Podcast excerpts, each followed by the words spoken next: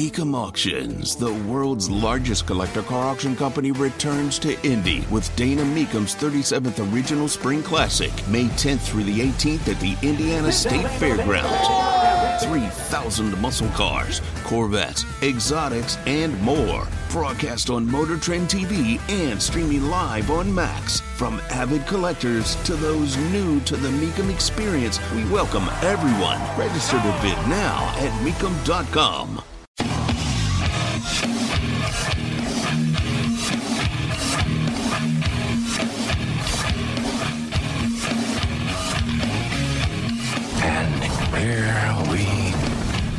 should have stayed home and played with myself. What do you like to do? Oh, I don't know. Play chess, screw. Well, let's play chess. The Indianapolis Colts select Anthony Richardson, quarterback, Florida. Richardson gonna take off and run. He's in there. Touchdown! I-N-D-Y. The first career touchdown. Here's Haliburton into the front court. Mishandled it, but gets a shot. Hits it. Hits it. John, I have never been better to be on the air with you here in Indianapolis, a place where so many of my dreams have come true. The Ride with JMV on 93.5 and 107.5. The Fan. I shall say this. I think we're getting started with a little bit of an appetizer for this weekend. This weekend around here is going to be fantastic. But for example, you get the Pacers and the Milwaukee Bucks in round number two of a home and home coming up later on tonight, 7 o'clock. Of course, you can hear it right here. And I am incredibly excited, but I'm trying not to go over the top. I'm trying not to get so incredibly excited because you know I've had a feeling about games like this. I felt the same way. I remember I mentioned that before that in season tournament finale, the championship game. I said it last week Indiana State and Michigan State on the road at the Breslin Center. And I'm going to say it again tonight. I cannot, because I, I think the games hang in the balance here. I cannot get overly excited about a lot of games because when I do, most of the time, and I am keeping track, most of the time, those games turn out to be not at all as I thought. You go back to that Vegas game, you know what happened there. I ended up having my uh, my X account just being riddled with anti me and anti Miles and Pacer stuff. Remember, that didn't go as planned. Uh, Indiana State at the Breslin Center at Michigan State. Yeah, sure, they hung in, right? They hung in. That's good, whatever, but they lost. Got excited about that. Same thing kind of holds true tonight because I have really enjoyed. I've enjoyed this Milwaukee and this Pacers matchup so far. And why not? Giving you all the kind of drama that you need this time of year to invest yourself. And when you think about it from a Pacer standpoint, the Pacers have had the fan base be really excited, the fan base become incredibly skeptical. Remember at the beginning? The fan base get excited, re energized again with the Boston, with the Milwaukee in the semifinal with that whole Vegas thing and then kind of fall off the bandwagon again with a losing streak and wondering what in the world is going on to being right here. I'm telling you, I talk about the Colts in terms of a roller coaster. This Pacer team has been a roller coaster. But man, let me tell you this these roller coaster rides, we know this. You just want to make sure at the end it's enjoyable. I have used this description for the Colts all season long. It's accurate. It has been up, it has been down. Let's just think about it in terms of the past two, three weeks. You were all up and all excited that Saturday against the Pittsburgh Steelers. You finally dispose after what, eight or so games of uh, the Steelers beating the Colts. They win and win it decisively. They did it in a bully football type of fashion. I mean, really everything that you asked for. And then you get all excited. They go to Atlanta and right down the toilet. Meantime, Atlanta the week prior in Carolina, they lose. That was disgusting. And then they house the Colts on Christmas Eve. And then they go back to losing against the Bears last week. Meantime, last week you saw the Colts get back on track against the Raiders. The Raiders, a hot team. Really not a good team, a great team, certainly not, but, you know, above average, kind of like we're talking about with the Colts. Coming in here, nothing to lose. You get an interim head coach. Most of those players seemingly want back. You get a rookie quarterback. In a win over Kansas City, everybody's feeling good, and the Colts sidestep that. So, what part of this roller coaster are we going to be on coming up on Saturday night here? Man, there is such a have to. I mentioned must wins, right? Everybody laughs. Everybody's on board with it now. You have to be on board with it now. But there are games, as I mentioned, over the course of the season that are just always going to be, to us, right? And to the grand scheme of things, more important. I know what you're saying. Well, no, I mean, you got to win them all. Yeah, no doubt. You'll want to win them all but there are going to be points in the season that are more important. And I don't care if it's week number one or the final weekend of the regular season, doesn't matter to me. Now, in this case, this is what it comes down to. And I've said this all along, while I think most of the feeling is going to be, and I hate to start out with the negative here, I want to keep you in the positive, but to start out with a negative, I think most people here will have a sense of satisfaction if the Colts lose in this season, yeah, you know what? Everything's going to be okay. You look down the road to the future. Didn't think this was going to happen. Didn't think the Colts were going to be in this situation. So everything is okay. But to me, I look at it differently.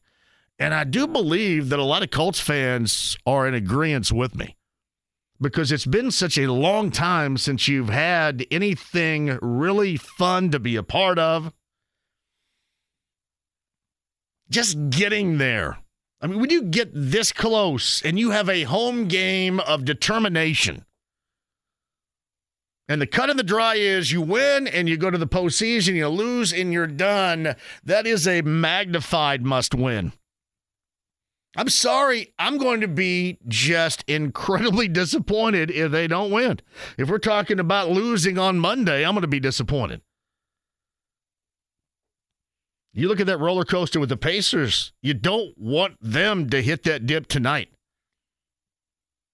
You go back to the night before last, they get that win. I thought that that was the most impressive win they've had all season long. When you account for what everything that played into it, you know, obviously this this newfound in the crosshairs that the uh, the Bucks have for the Pacers, which is a good thing, by the way. You want the good teams of the NBA pissy about you. But you also have to follow that up with winning games. I mean, it just can't be something. It can't be something where it, can't be like a Dillon Brooks thing to where, all right, I'm just going to like piss everybody off, but you, you can't lose. And I know that they're winning in Houston with him, and I know that they won in Memphis with him, but you know what I mean. I mean, there there is a shelf life for that junk, just like there's a shelf life for the junk of Draymond Green. I'm okay. I'm okay during a long season in the NBA if you bring some drama. If there is drama, I think we live on that. We revitalize by that because the season goes from October all the way until almost July. And if you're fortunate enough to be a part of it that long, there is no way you're not going to sidestep a minefield or two trying to get your way through this whole thing. And, and sometimes the soap operas can drag you down. Don't get me wrong. Draymond Green and Golden State, that's dragged them down. Make no mistake about it. But the, the soap opera of, of Dillon Brooks, at times, um, it, it has it almost looks like that his his feature with that young team has been as helpful as anything else. So I didn't really mind that the Pacers got under the skin of the Bucks and the Bucks reacted that way. That was a fun conversation to have. But as an end result, what matters the most is what happens on the floor. And I love the fact that a couple of nights ago, the Pacers go to Milwaukee. It's on New Year's Day. Their starters did not, for the most part, have the games in which you would hope or suggest they should have and you got picked up from the bench. You snapped a long win streak that Milwaukee had in their building. And you knew going in exactly what Milwaukee felt about this group. I just thought that given all those circumstances, that was as big a win, as impressive of a win as we have seen from this Pacer team all season long. And again, it's been a roller coaster ride. You think about that game, you think about Boston, you think about another Milwaukee win. I mean, even going to that Houston win. Know, Philadelphia. The Pacers have had good wins this year, but they also, with the up and down fashion we're talking about, they have some tremendously awful losses. That's where you want to see this even out a little bit more for the Pacers to be the type of team that I think that all of us are in belief now that they should be. Listen, I'm not suggesting that they're going to be an Eastern Conference finalist or anything like that. But I am suggesting that this team certainly is better and has the focus to be a team that should be better than most people thought at this moment in this whole rebuild scenario they were going to be. There's not a damn thing wrong with that. It's exactly what you want. It's exactly what you should want because you get sick and tired of sitting around and talking about losing. And the thing that you embrace the most is, well, here comes the offseason. What are they going to do? Here comes the offseason. What are the Colts going to do? Man, you just take advantage of it when the advantage is right there. And you get one of those with the Pacers at home against the Bucks coming up later on tonight. You get one of those with a big weekend and the Colts and a win in your in scenario with your division rival, the Houston Texans. And I think it's about time that we just believe going in that these teams are ready for it. You know, even if the circumstances don't necessarily equate to that on paper. And I know everybody's going to say, you know, Houston and the Colts are are even. This is going to be the first time in a long time the Colts have faced a quarterback that's even halfway decent, honestly. Sustainably speaking, even for a rookie, he's been pretty damn good. First time in a while. But on the other hand, you know, Jonathan Taylor in games in which he's played. This Colts team has been good against Houston. And even going back in a game in which he didn't play in that first one, I don't know how much you can connect, relate to that first win on the road in Houston going back in week number three. But one one would be certainly the running game that you were feeling good about with Zach Moss. Why can't you feel equally good about that with with Jonathan Taylor? You know, with backups, for example, I don't know what Moss's situation is, but Jonathan Taylor, we'll get to those that are practicing, those that didn't today. But Jonathan Taylor against this team, being able to run the football, you know, whether you get the backup of Trey Sermon, but being able to run the football, getting an offensive line that helps determine that effect and playing more like they did last week, playing more like they did against Pittsburgh, and not at all as they did on Christmas Eve in Atlanta. There are, for this Colts team, controllables. And even though they're not among the, the really good teams in the NFL, I think we can all understand that. There's nothing wrong with it. But they they have some controllables, or they at least should have some controllables in this game coming up on Saturday night with those that that should be offensive line rise, being able to run it. And again, we've seen this when the quarterback makes good, sound decisions. This team's been pretty good.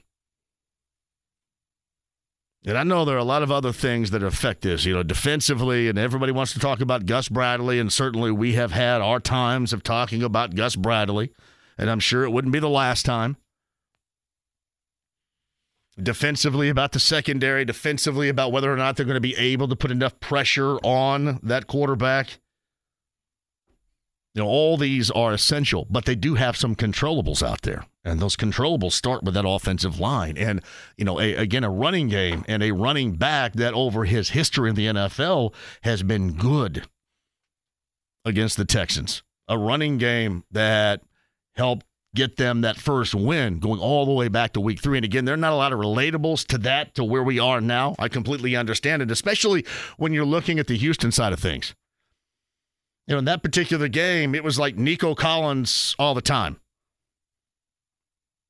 And right now, you kind of got Nico Collins out there with, with Tank Dell done for the season. It's like a, the Nico Collins show. You can't have that on Saturday night. So how are you going to take that away? I don't know if you trust the secondary to take that away, but certainly you can help control that up front with one of the certainly top three, if not the top, getting after the quarterback seasons that we have seen. And remember, over the course of the Polian Manning era, we had a number of incredible seasons of a couple of guys off the edge getting after the quarterback. But you're talking about, you know, putting up sack numbers in terms of, you know, going back to, I think, to 87, when Ezra Johnson, Duane Bickett, I'm going to forget somebody here. I think Donnell Thompson was a part of that group as well. If we're talking about four guys that consistently got after the quarterback that year, I think I'm leaving somebody out. Jon Hand is who I may be leaving out right there. Four guys back in the late 80s. Uh, and then obviously during that Mathis and Freeney era, uh, you had that as well. But this this is, if not matching that, surpassing that, and that has to be something you're able to lean on, something that you can count on in a win and you're in and a lose and you stay at home type of scenario that's coming up on Saturday. But man, these games, when you talk so much about them, and, and, and we'll get to that later on this week, but you talk so much about them and you kind of wear yourself out about the things that you should do and wonder who's going to step up and do something that is unforeseen because you know this game to me is going to be an incredibly tight game. Like we don't see the Colts running away from anybody, right? So tight game is the expectation, and what's going to be the difference? What should be the difference pro Colts here on Saturday? Matt Gay? That's certainly one of the big reasons, if not the largest reason, right at the top. You know, to make sure you get points out of situations, to make sure your in game situations are better. That who you're going to lean on? the decision making of the quarterback, you know, the play calling of the head coach, the rookie head coach, that for the most part has had a good season doing that. And we've also noticed this, right? When when things are sound with the head coach and the play caller for the quarterback, the quarterback plays better. There have been some haywire times when you wonder, okay, what's going on? That Cleveland game comes to mind. Just don't put your quarterback in a bad situation. No, there are controllables, controllables for this team that they have against Houston coming up on Saturday, of which we'll talk about. The voice of the Texans, Marc Vandermeer, is going to join us coming up at the bottom of the hour. They do have some injuries. We'll talk about those injuries. We'll talk about uh, the rookie quarterback and CJ Stroud, the season he's had, and then reacclimating to that starting role, which did not seem to be an issue last week, and the type of rookie season he has had, which has been absolutely outstanding. No question about it. Uh, Marc Vandermeer, bottom of the hour. Jeremiah Johnson of Bally Sports, Indiana. See if he agrees with my thought on just how impressive that win in Milwaukee was the other night. Is that the best of the season so far for this Pacer team? A lot of other upper, a lot of other opportunities to get some wins that are better than that, but so far, as far as you know how it looked, what played into it, how their team was playing, and the help they got, especially off the bench, whether it's Mathurin or McConnell or Isaiah Jackson.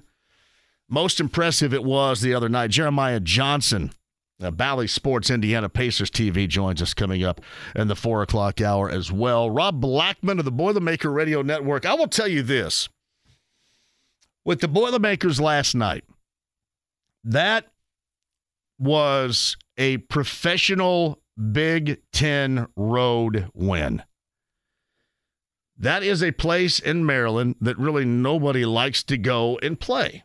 And most often, and certainly in recent history in Maryland, teams get out of that place and they get out of that place with a loss. So it has been tough on teams. Now, Maryland is not you know, of a Maryland strong team. But certainly, as you, if you're Purdue, you're always going to be that team that everybody wants to knock off. I mean, you're not number one, and that thing is planted on your back. I just thought last night, maybe all the way around, it wasn't as as sound an offensive performance as Matt Painter and company would like, but it was a professional win where you you got it and you left some distance between the Terps and the Boilermakers. On a Tuesday night in College Park, a place again that is difficult, and wherever you go, you're going to have that target on you. I just felt like collegiately speaking, and I know we have NIL now, so maybe I could just go ahead and call it professionally speaking. But professionally speaking, that was a professional win by the Boilers last night. That's one of those head down, go in, nothing spectacular. But you go in, get a win, and you get the hell out of Dodge and get back to West Lafayette and prep for that next challenge. That's how I felt about it from start to finish. And, and Zach Edey was Zach Edey type of numbers, both scoring and rebounding. But obviously, other guys, there are enough to point to. We can go, man. They're going to need help from you know Kaufman Renn, from from Gillis, um, and certainly Loyer didn't have the type of game that you want you would want.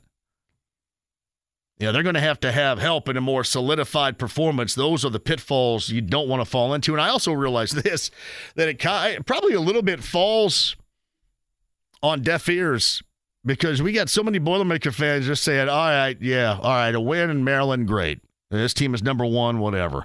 Talk to us again coming up in March. But we're in January right now, and we'll talk about that win last night. Rob Blackman of the Boilermaker Radio Network, the play-by-play man, joins us coming up at 5.30 today. IU on the road at Nebraska later on this evening. That is a 9 o'clock start. That will not be easy against Fred Hoiberg's team. We'll discuss that a little bit as we move forward throughout the course of the afternoon. And uh, Thad got mad, and Butler got thrashed last night at St. John's in the Big East. Not a great start by the Butler Bulldogs in Big East play so far. That discussion also on the way. All right, 239 1070 is the number. Email address jmv at 1075thefan.com. Inside the AAA Travel Lounge can find that right now with the conversation you're looking for and so much more. YouTube Live is where you can find it. Also, participate in that bad boy. That's what I like. I like to get back with you guys. You have that opportunity. Jump in there right now. Check out what's going on. Hey, make some really good friends. Friendship. Pass it on. That's the lounge, YouTube Live. Tomorrow's show at Crafters in Carmel. That's a Larceny Bourbon Locks and Luna Azul Tequila Shots. Regular season finale.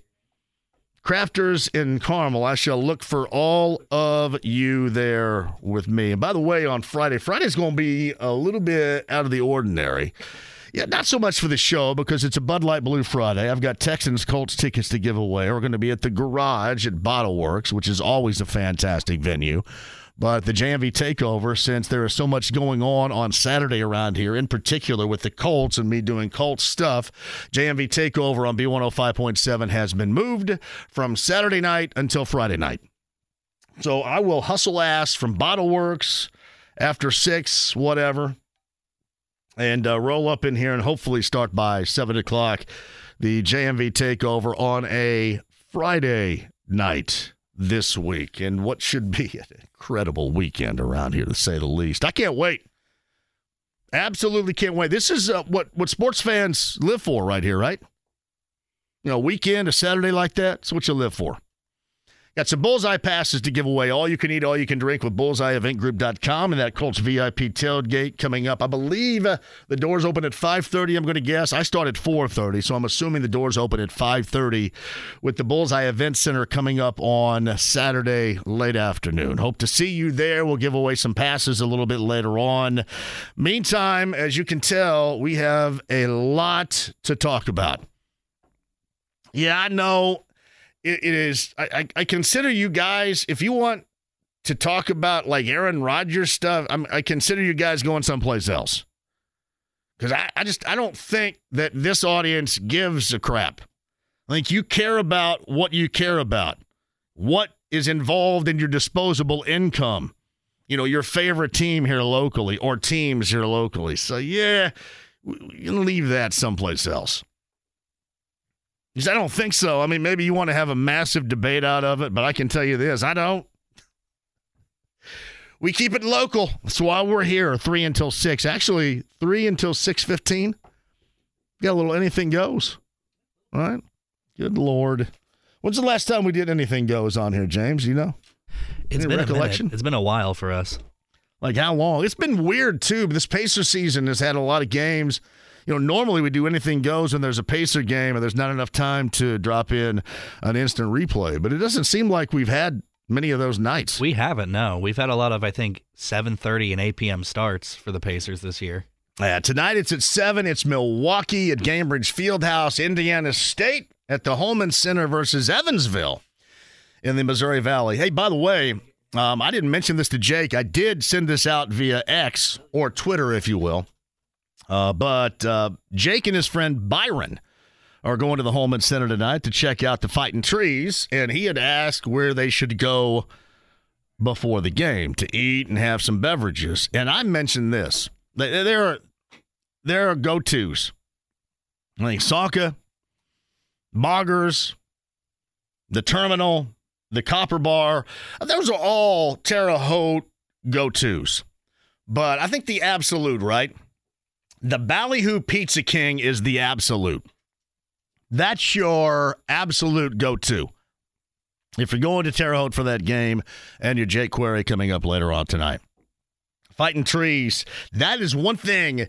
And I know Drake is really good in the Mo Valley. You saw what Drake did to Illinois State last night. Drake is still really good in the Mo Valley. We'll see if the trees can be a dominant player in the regular season in the Valley. And if at all, that changes that dynamic toward the end of the regular season. I'm not suggesting that it will whatsoever, but that's how you end up trying to work the system. But for the most part, you know what you know. And you got to go to St. Louis and win coming up in March. But to be dominant, to be that dominant player, We'll see if this Indiana State team is capable of doing that. That starts tonight at the Hulman Center against Evansville. 239 1070 is the number inside the lounge, as I mentioned, via YouTube Live. The stream, the app, HD radio. If you have that capability in your car, truck, or van, utilize it. 93.5 and 107.5 The Fan. Back with you after this. Whether it's audiobooks or all-time greatest hits, long live listening to your favorites. Learn more about Kisqali Ribociclib 200 milligrams at kisqali.com and talk to your doctor to see if Kisqali is right for you. The Ride with JMV. This will be the high point of my day. It's all downhill from here. 93.5 and 107.5. The Fan. Crafters tomorrow in Carmel. It's a Larceny Bourbon Locks Luna Azul Tequila Shots regular season weekend finale. And I'll see you there. Jeremiah Johnson going to join us. Pacers TV, of course. Bucks and Pacers tonight at the Field House at 7. Uh, by the way, too, Barstool Indiana State, Jake, if you're listening right now, Jake Query of Query and Company, uh, suggests 6th Avenue because the wings and entertainment would be outstanding in Terre Haute. I hope the wings are a hell of a lot better than the entertainment. Just a thought if you're going over to watch Evansville and Indiana State, if you're driving over to Vigo County, Jake. Another thought for you. Meantime, on the Andy Moore Automotive Group hotline, uh, the longtime voice of the Houston Texans. I did not realize this until I logged on to the official Texans website, but Marc Vandermeer is also vice president of broadcasting. Marc joins us now. That's awesome. I need a need a title like that. What's up, John? Yeah, uh, that that means a lot of different things.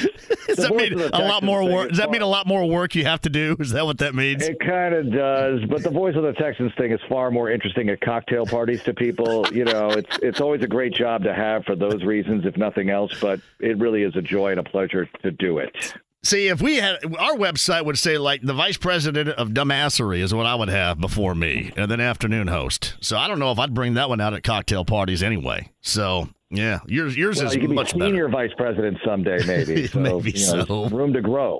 maybe so. Hey, Marc, I want to start right here. We were trying to come up with yesterday, and then for the first segment here, some relatables, connectables between that that first meeting of the season way back in in September and the win by the Colts to where we are in this kind of winner take all scenario on Saturday night. Anything for you come to mind? Well, look, that was a weird game. You know, Anthony Richardson erupted early, had two touchdown runs. I was thinking, oh my gosh, what have we gotten ourselves into here? And the Texans really hadn't figured themselves out yet. You know, who are they? How good is C.J. Stroud? We don't really know. And then Minshew comes into the game, and I thought, all right, this is good. It's Gardner Minshew. We've had some success against him with the Houston Texans, but no, sir, he looks really sharp. And the Colts just took it to the Texans that day. But we saw some seedlings in the second half of what what C.J. Stroud could be. And the very next week, they blew out Jacksonville on the road, and he was off and running. So I think that Stroud being able to really establish himself, at least the rookie context of him, throughout the course of the season is a huge development for the Texans. They know better who they are on defense. They've gotten good against the run. They're still somewhat vulnerable to explosive pass plays, but they're working on it. Uh, they've got injuries. Everybody's got injuries, but I think the Texans have changed a lot. But I think the Colts have really established something good for themselves too. Obviously, it's uh, Marc Vandermeer, the longtime voice of the Texans. He joins us via the Andy Moore Automotive Group hotline. Saturday night is going to be electric here at Lucas Oil Stadium with these two teams, and a winner goes to the postseason, and the loser stays home. Uh, the return event for C.J. Stroud this past weekend. How was he compared to how he was prior to missing those couple of weeks in protocol? Oh, he was great because the Titans were taking away everything deep. He worked the check down. He just kept it fairly simple relative to what he's done earlier. Uh, he didn't throw for over 300, but he was solid. Didn't turn the ball over. Took one sack, and the Texans ran the ball well enough, and they played outstanding defense on Derrick Henry. I mean, two games against Derrick Henry, he doesn't hit 50 yards total between them, and that's that's a real headline for this organization because the previous five matchups prior to this season, he had gone for over a thousand yards total in five games against the Texans. So that was big to be able to keep him in check. And it all started with that. And I think they fed off of that defensive effort to get two wins over the Titans and put them in the position they're in today. Yeah.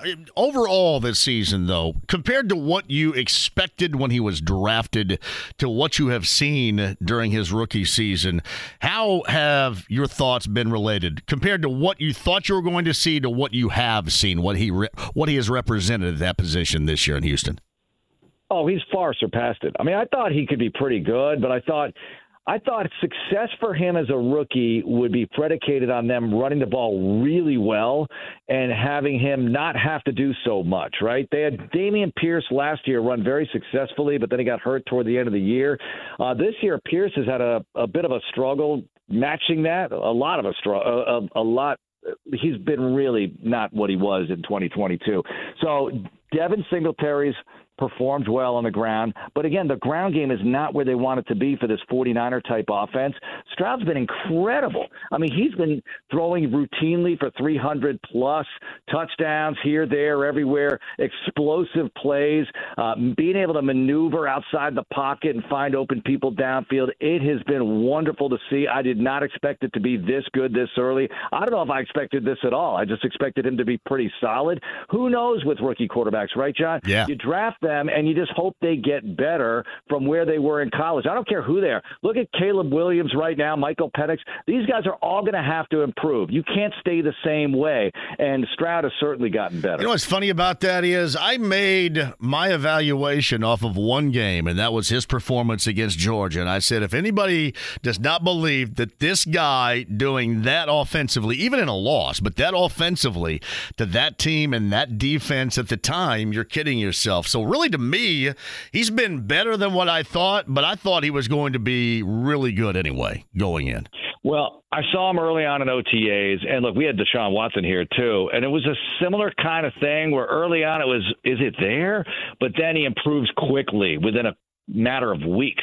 And then early in training camp, all right, what are we seeing now? Now that they're really out there in pads and so forth. And then in a few weeks, both guys got better. Uh, they're different players. You know, it was a thrill to watch Watson his rookie year, but he's a very different kind of player. CJ can manage things in the pocket and just outside of it. Doesn't have to run. Uh, he'd prefer not to. He just wants to sling it. He can throw it at the tight windows. The anticipation is amazing. I mean, the ball is gone before a guy makes his break. He'll go up to receivers and say, "Hey, run it three yards shorter, okay? Because I think they're onto this one. He'll say stuff like that. Who sees that? This guy's amazing. He's only 22 years old, and the sky's the limit moving forward. He had me at ball placement specialist here in Indy during the combine too. By the way, too. So we combine yeah, that talent. That's a big deal. So yeah, and and release too. We Right. had uh, Dan Pastorini on the air last week, and you know he doesn't pass out the praise that easily. And he said CJ has the best release he's ever seen. I mean that was incredible to hear him say that. Even if that's not true, just to put him in that conversation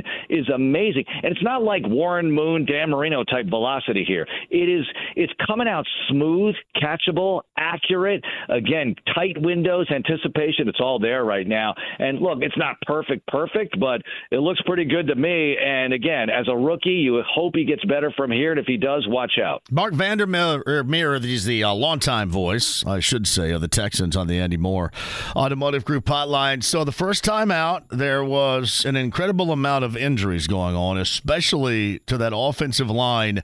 How is it? How has it looked to this point, and especially going into Saturday, and some of your injury concerns you have about this matchup Saturday night? I mean, there it feels like 50 offensive linemen have played for this team this year. It's just one after another, and a lot of switching and back and forth. You had George Fant, who they acquired just as camp began, playing a lot of right tackle, uh, and then they moved him over to left this past game when Laremy had to leave. I don't know Laremy's status for Saturday. I think they're just going to keep that under wraps. We'll see how it goes. Look, they were all out there today, dressed, and I hope they could all play. I think this time of year, you know this, they're out there. It's not going to be a lot of hard hitting in practice necessarily. That's just my thought anyway. They just want to make sure they're as mentally sharp and as physically ready as possible for the game. But yeah, they've got injuries up and down. I mean, losing Jimmy Ward at safety, I think, was a huge thing for this team. But then the last game, they got Blake Cashman back, who's their leading tackler, really good linebacker play this year. Uh, Jonathan Greenard did not play. Will Anderson comes in for limited snaps and has two sacks. It's just been that kind of season. Everybody's got to suck it up, and I think all teams kind of feel that way. Yeah, it's weird around here. This has just been an up and down Colts team. But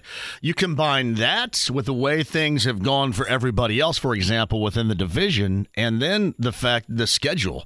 And I've always said this, Marc, and I'm sure you would agree. You just take advantage of those games that are on your schedule. And for the most part, going into this win and year end situation, that's what the Colts have done this year. Yeah, and I look at the Colts and say, look, it wasn't that long ago that this team was projected to do some very big things. And I know some of the names have changed. I'm looking at the, at the O line, and I feel like it's the Eagles reunion tour. You know, you don't have Glenn Frey anymore, but Vince Gill's filling in nicely, and you still have Don Henley and Timothy B. Schmit and that kind of thing. Did I take the analogy too I love no, that's But- okay. Uh, People get it. We're big. We are musically informed on this show, Marc. No problem. Okay, well, yeah. I liken it to that. You have enough of those guys to play the music and make things happen with the O line, and then you look at some of the defensive players. And I know Shaq Leonard is not a part of it, but he hasn't been himself for a long time anyway. Uh, so you got Zaire Franklin and EJ Speed and all these fire-breathing dragons like DeForest Buckner, Grover Stewart. This is a dangerous defense. They can make a lot of things happen. The Texans have to be careful. Cannot get Stroud hit too often because he was just out two games with a concussion. Yeah, I saw DeMeco Ryans the head coach, first year head coach down there, has had a fantastic year as well, Marc. And he had mentioned that th- there's nothing that he sees that is relatable, nothing he sees to that, that first victory by the Colts of the season in relation to this matchup coming up on Saturday evening. Is that just gamesmanship from the coach here, or is that there's some truth behind that?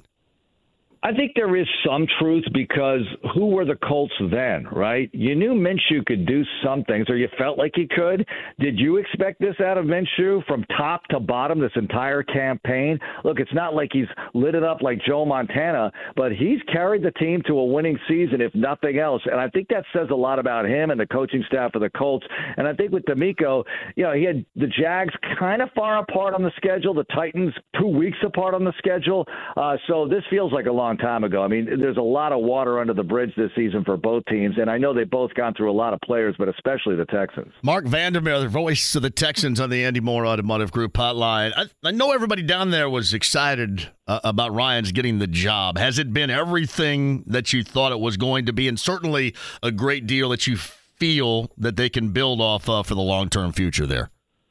Well, this thing with everything the org- organization has been through since 2020, and 0 and 4, and Bill O'Brien gets fired, and you end up going 4 and 12, and uh, all the rest of it. This organization's kind of been in the abyss football wise, right? And maybe not kind of, they were. For DeMeco Ryans to get the job, for them to go out, seek him, they come to an agreement. The day he was hired, it was like, all the wrongs had been righted.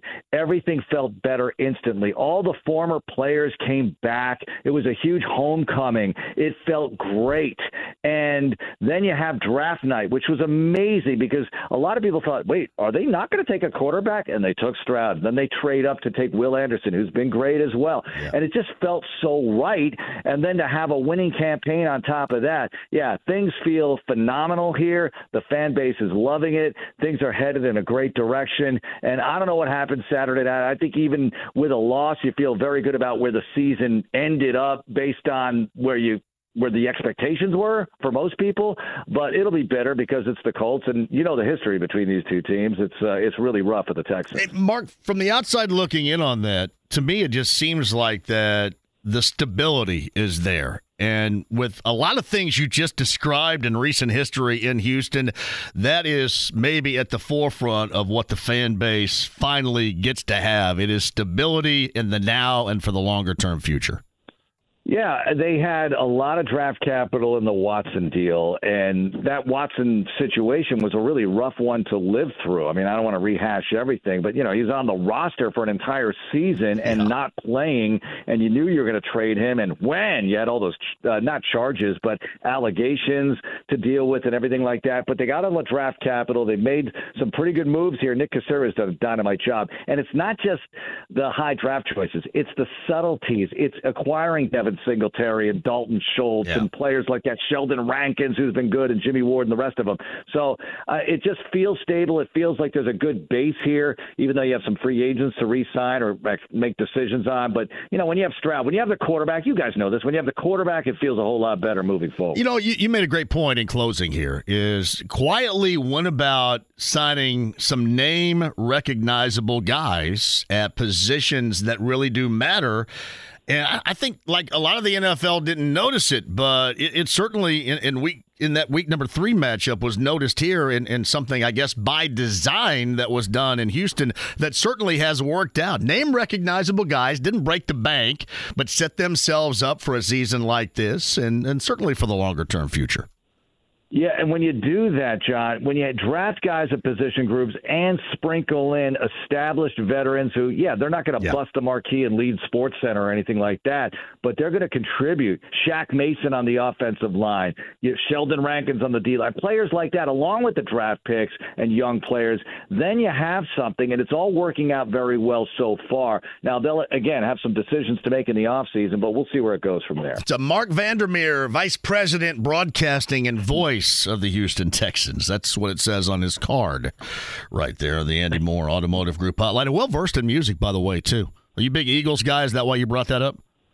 I'm more of a Zeppelin guy gotcha. and Steely Dan, but I love the you know I love it all. I'm I'm a classic rock guy and 70s soul. Have you seen um, Steely Dan without Walter Becker?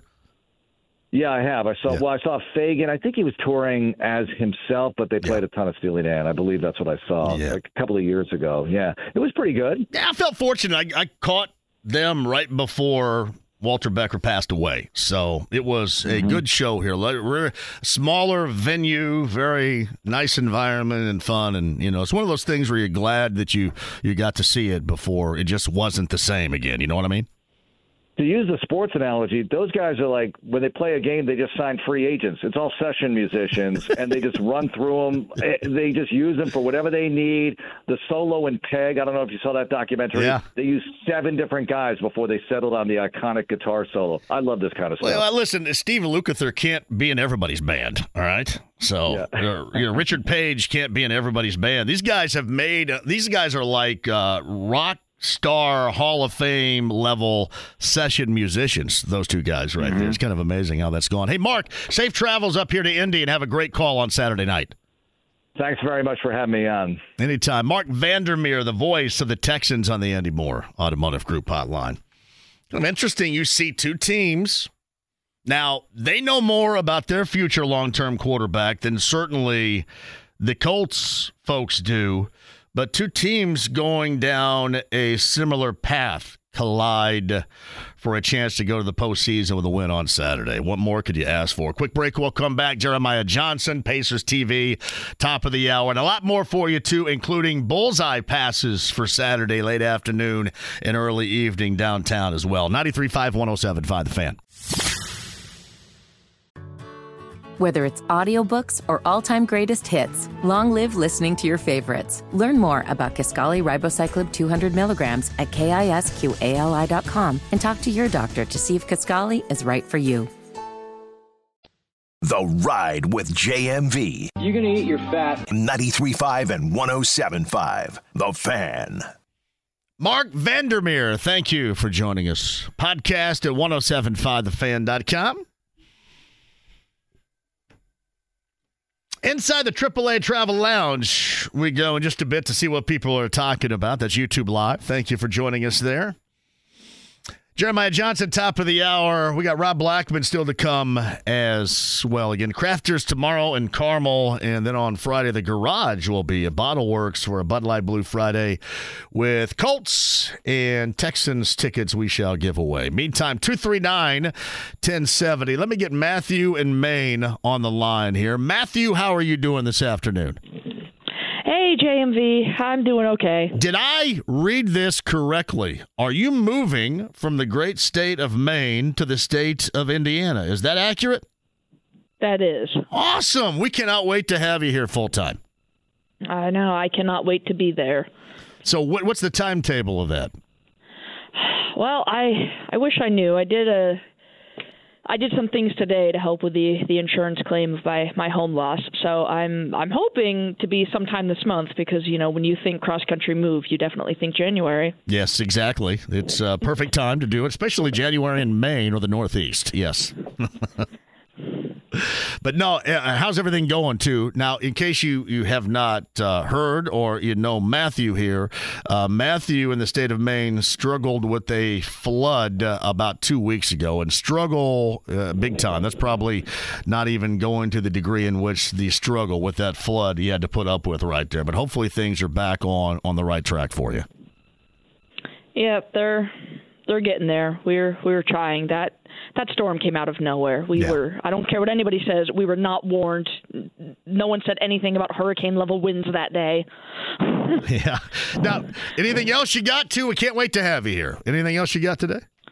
All right. Well, I'm struggling with with days, and your JMV takeover came back on a Sunday. It did, Now I hear it's going to be on a Friday. It This isn't helping. I know I'm whacking everybody out on that. I apologize. So, but you, you, you can kind of blame a little bit just the, the day where New Year's Eve fell and also the Colts and the NFL getting flexed. So there's some blame to go around there. No, I don't blame you. I, I missed the last Colts game because I forgot it was a Sunday. But I if you ever move back, if you ever move back to Saturday, I'm going to need so many reminders. You got it. Hey, cannot wait to see you move here. And uh, Friday night for the JMV takeover on B105.7. I will await your phone call. All right. I'll try to remember. You got it. Matthew in Maine, our friend of the show, is moving from Maine to Indy, which is absolutely fantastic. If you're on hold, I'll get back to you in a second. Quick break, and we shall return. Jeremiah Johnson, a big one at the field house. A home and home, and that second half is at Gainbridge Fieldhouse for the Pacers against the Bucks tonight. Jeremiah Johnson, Bally Sports Indiana, with us. Other side next. Whether it's audiobooks or all-time greatest hits, long live listening to your favorites. Learn more about Kisqali Ribociclib 200 milligrams at kisqali.com and talk to your doctor to see if Kisqali is right for you. The Ride with JMV. Now you listen here. He's not the Messiah. He's a very naughty boy. Now go away. 93.5 and 107.5. The Fan. Hey, quick shout out to our friend Tucker Barnhart. Was announced last night, reported last night, that he signed a minor league deal with the Arizona Diamondbacks. Good for T. Barnhart for that. We got to get him back on the show at some point, too. Hey, Tucker, if you're listening, you can call a little bit later on if you want. I would imagine he's probably going to the game on Saturday. Hey, speaking of which, too, before I get to Jeremiah Johnson, you want to do a pair right here? Well, we do that. I'm going to try to give away some of these on Friday night, too, on the JMV Takeover. About 239 1070, the Bullseye Eventgroup.com Colts VIP tailgate presented by Hayes and Sons Restoration. All you can eat, all you can drink. Oh, that is a big deal inside the Bullseye Event Center. And I've got a couple of passes for you right here. I believe 5:30 is when it will officially open up. I start at 4:30 there. So Bullseye Event Center number 9 at 239-1070 you can go and I promise you an outstanding time. When jump on board and get those passes right now. Meantime, Andy Moore, Automotive Group Hotline. There's going to be so much going on. I know an old schooler from the state of Indiana, like our next guest, thoroughly enjoys the buzz, the electricity that will be going through downtown Indy coming up on Saturday evening. From Pacers TV, it is Jeremiah Johnson with us. Man, that's going to be one hellaciously awesome Saturday, is it not? John, there's nothing better than a downtown buzz, vibrant atmosphere. I can remember back in the day when I was in high school, we wouldn't always get tickets to the Pacer playoff games or some of the events, but we would just come down and and go uh, have a bite to eat and watch the game and just be around other fans. And yeah. so I, I invite anyone that can get tickets to either of the Pacers game or the Colts game to go. But if not, uh, just soak up the atmosphere because I think it is one of those nights you'll remember for a while. And here's hoping it, it goes well for both teams. And I know they're both pulling for each other. You know, unfortunately for me, I grew up during an era in which uh, nobody was good downtown, and there wasn't a football team yet, and the only place to eat was that McDonald's inside the Hyatt Regency. So yes, it was a different time altogether. yeah, just luckily I'm just a little bit younger than you, so or those early playoff runs for the Pacers. There were some Saturdays I remember we had doubleheader baseball games and uh, the second game would go extra innings, and we want that game to get over because we wanted to head down to Indianapolis. And I'm surprised at the time my parents would let us do that, but I'm glad they did, and we created some good memories in the process. Is Jeremiah Johnson, Pacers TV tonight with a big one. And see if you follow me on this. I thought that that win on Monday night, New Year's Day in Milwaukee, was the best performance of the season, even if it did not encompass the best performances out of many of the starters. I just thought, as a team and what you recognize and what you want to see, that was the most impressive slash best performance of the season for the Pacers. Would you agree? Uh, it definitely is up there. I was having this conversation with Pat Boylan on our podcast yesterday, and it's going to be tough for me to put anything above that Boston Celtics game just because of the stakes, the the intensity of the building, and really what it meant to both teams. Um, so that's probably number one. But I'll put, and I'll agree with you for a number of reasons. I'll put that one number two because it's one in different ways. Are you still there? Did you cut out? The lights out from outside the arc, or oh, there you, you go. Know, Tyrese Haliburton and Miles Turner had amazing scoring nights. It was it was despite poor three point shooting. And in the plus minus category, which some people, um, you know, make a big deal of, others say it's not that big a deal. I know Rick Carlisle brings it up on his post game press conferences almost every game, so it means a lot to him. All the starters were minuses, and all of the bench players were pluses. And that's not how you think you would have to play to beat a team like Milwaukee, who had won 12 straight games in their building, and they had the opposite bounce from the in-season tournament. The Pacers had a little bit of a regression. The Bucks came out determined and on fire in the game since the in-season tournament, and the Pacers still beat them. And so that bodes well, not just for tonight, but if these two teams should meet again in the playoffs. Uh, going into this season, I never wanted to see a Pacers Bucks game. They've been some of the most painful ones to watch, and now this season through four games, they've been among the most entertaining ones. And all of a sudden now, is the product of what we have seen numbers wise with the upping on the defensive end is that what the Pacers are doing, or is that a combination of the teams that they are playing? How have you equated that? Because certainly the defense over the past handful of games has been much better, and really to a level in which you would want it to be, considering what you expect to get out of their offense on a night in, night out basis. Yeah, I think we're going to continue to reference a practice on December 20th after they were run out of the gym, their own gym, by the Clippers on that Monday before Christmas as being a turning point. And I wasn't there for that entire practice, so I can't tell you everything that was said. But I think the coaches got the players' attention finally about, hey, you cannot just outscore teams. And when you have a lot of success, even though you're playing poor defense, it's tough for the message to, to sink in. But then when you have the struggles that they had after the in-season tournament, and you're starting to look at a record that's about 500, and instead of being fourth or fifth in the Eastern Conference, you're dipping down to eighth or ninth. It gets everyone's attention. And it wasn't immediately that made the lineup change, but then a week later to make significant changes to the starting lineup. I think everyone understood this wasn't about anything other than being a better defensive team. And after, you know, 25 games, Rick Carlisle made the decision that you cannot just rely on outscoring teams. You can't just think you're going to go into a game and beat a good defensive team, you know, 150 to 140. You have to be able to get some stops in crunch time in crucial situations. And while it's not going to be, it wasn't like they just flipped the switch. We saw some schematic changes. We've seen some individual game plans change a little bit. Just look at what they did against Giannis and the approach they took to guarding him compared to the night he had 64 points. I mean, uh, Caitlin Cooper on on Twitter or on X, she had a nice graphic where it was the Pacers guarding Giannis in 2023 and then guarding him in 2024, and you saw this wall of players just outside the free throw line daring him to try to break through that wall, and he let the ball go. He found his teammates, and you'd rather have Malik Beasley or even Brook Lopez shoot than you would Giannis driving to the basket. So it's been a combination of factors, but I definitely think everyone just understood. First in offense, 30th in defense. It can be fun to watch, but it's not going to lead to any success in April or May, and they ultimately want to do that. Do you think the success we have seen recently has anything to do with the change in the starting lineup of Rick Carlisle? I think it wasn't just the personnel change, but just back to what I said about getting some guys' attention. You can say, hey, you've got to get better or your playing time is going to get taken away. But once you make that change to the starting lineup, it does some things to just remind guys to pound home. If I don't play defense, I'm going to be down to 15 minutes a game. And if I only play 15 minutes a game, uh, my scoring average is down. It affects a lot of different things. But the one thing that Rick Carlisle has mentioned, and we talked for how many years about a big lineup and whether that could work.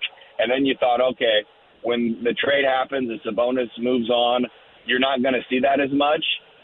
It is important when you're struggling rebounding and you're struggling in the paint to maybe go to the big lineup. And so while every game is not going to work out for Jalen Smith to be uh, a really good four or maybe to play two bigs over a large portion of the game, to have that as an option that you go to, which we didn't see a lot of the first 25 games, I think it can really help your defense inside and, and your rebounding. The Pacers – have made major strides over the last couple of weeks in rebounding, where they were really giving up just too many second chance points before they went big. It's uh, Jeremiah Johnson, Pacers TV, Bucks Pacers round two, coming up later on tonight. Round two of the week, I should say. He's on the Andy Moore Group hotline. Yeah, round five, round two of the week. Bennedict Mathurin, interesting to me. And this is how it goes, right? This is basketball 101 for everybody out there. And you and I certainly know this. When you play better, and you're successful on the offensive end, normally that leads to you being more engaged and better on the defensive end. I thought we saw that to a degree the other night in Milwaukee.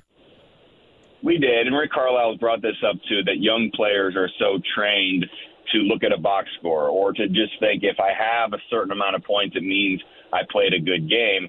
And we think when the first shot goes in, it's going to lead to a good offensive game. But I think you're right. It, it also leads to an all around game. And I was looking up some information and some stats this afternoon.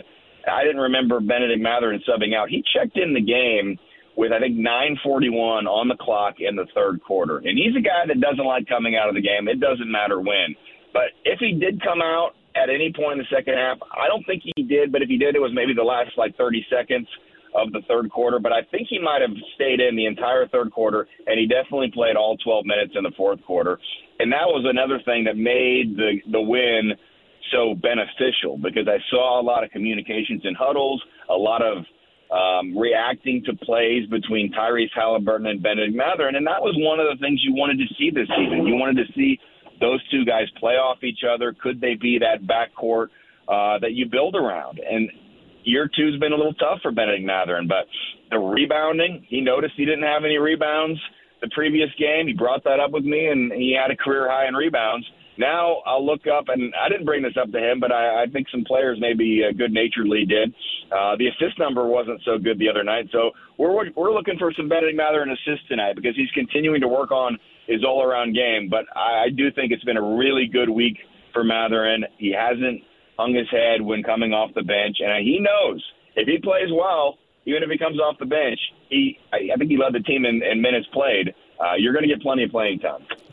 Hey, JJ, it looks like they've moved well past that whole game ball situation uh, against Milwaukee a couple of weeks ago. I'm curious, at the end of the game on Monday night, it kind of looked like that uh, was it was it Miles and then somebody else uh, uh, was coming over to Haliburton about the game ball and Haliburton kind of waved him off and it, it almost felt like that they were just kind of dropping it all together with that. Did I did I see that accurately or was it something else entirely?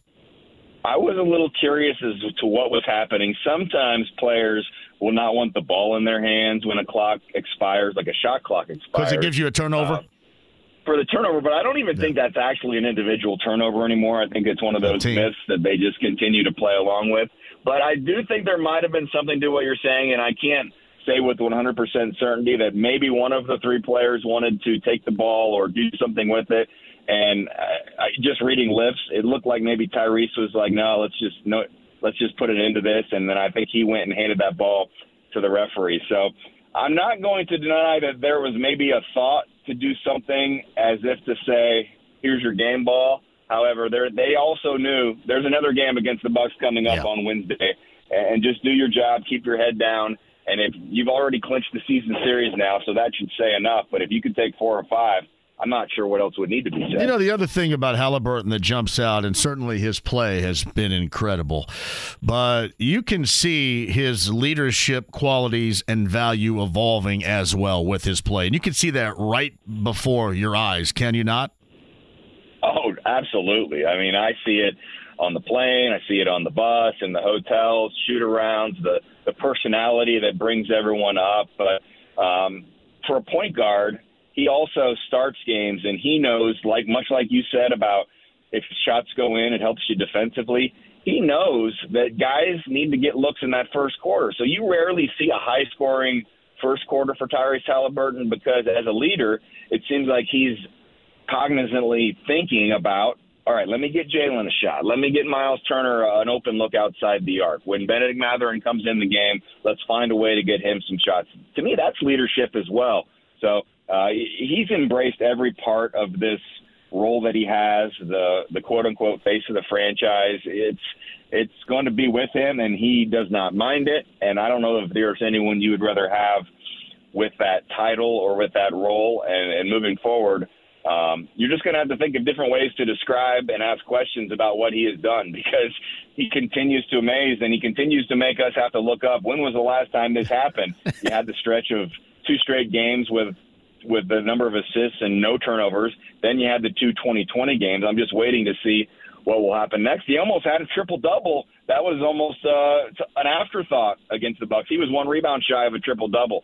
So uh, he's continuing to impress. You mentioned that at the beginning of games, and I've noticed this, and, and this may be a, a team theory or a team philosophy, but I, I give this also to Haliburton because it's either a high ball screen and roll or a pick and slip. It looks like that they understand you get miles, a couple of easy ones earlier, the better type of offensive game throughout he is going to have. I, I think that that's a point. Either that's their offensive philosophy early or that's a Haliburton philosophy. But you can see that, I think, night in and night out.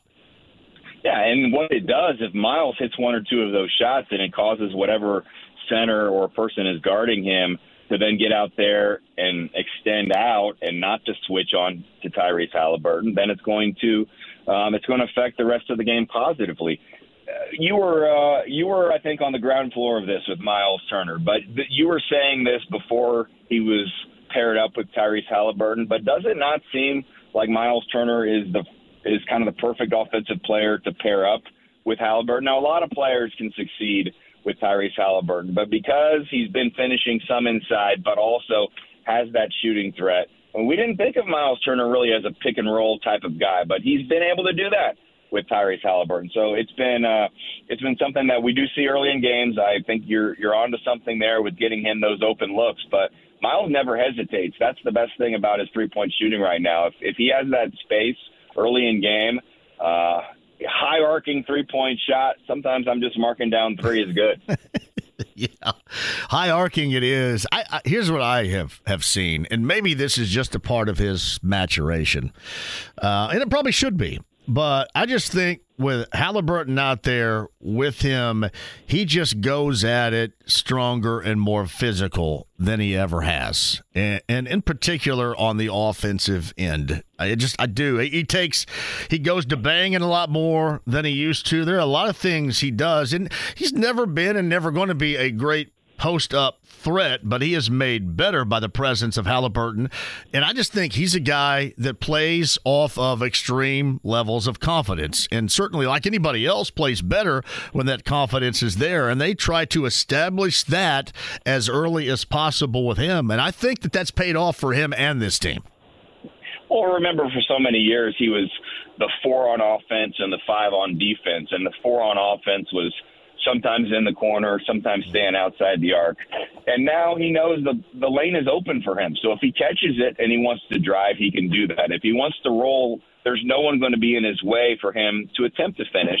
And he also knows that Tyrese Haliburton probably better, and this isn't to say anything about any of the other point guards that Miles Turner played with, but Tyrese Haliburton is elite at getting his teammates involved and getting them the basketball. So sometimes if you work so hard, you keep running in through a wall, and you you get tired of getting knocked down, and then you have to get back up. Maybe poor analogy here, but if you work so hard and you never get a chance to score, sometimes you just lose some of that aggressiveness. So maybe it's been um, a reinvigorated Miles Turner because he knows when he works hard, when he's going to get that opportunity, Tyrese will find him. And and I'll even go a step further in saying, I love how these three point guards fit well together. Their games are all just a little bit different, but they're all excellent passers.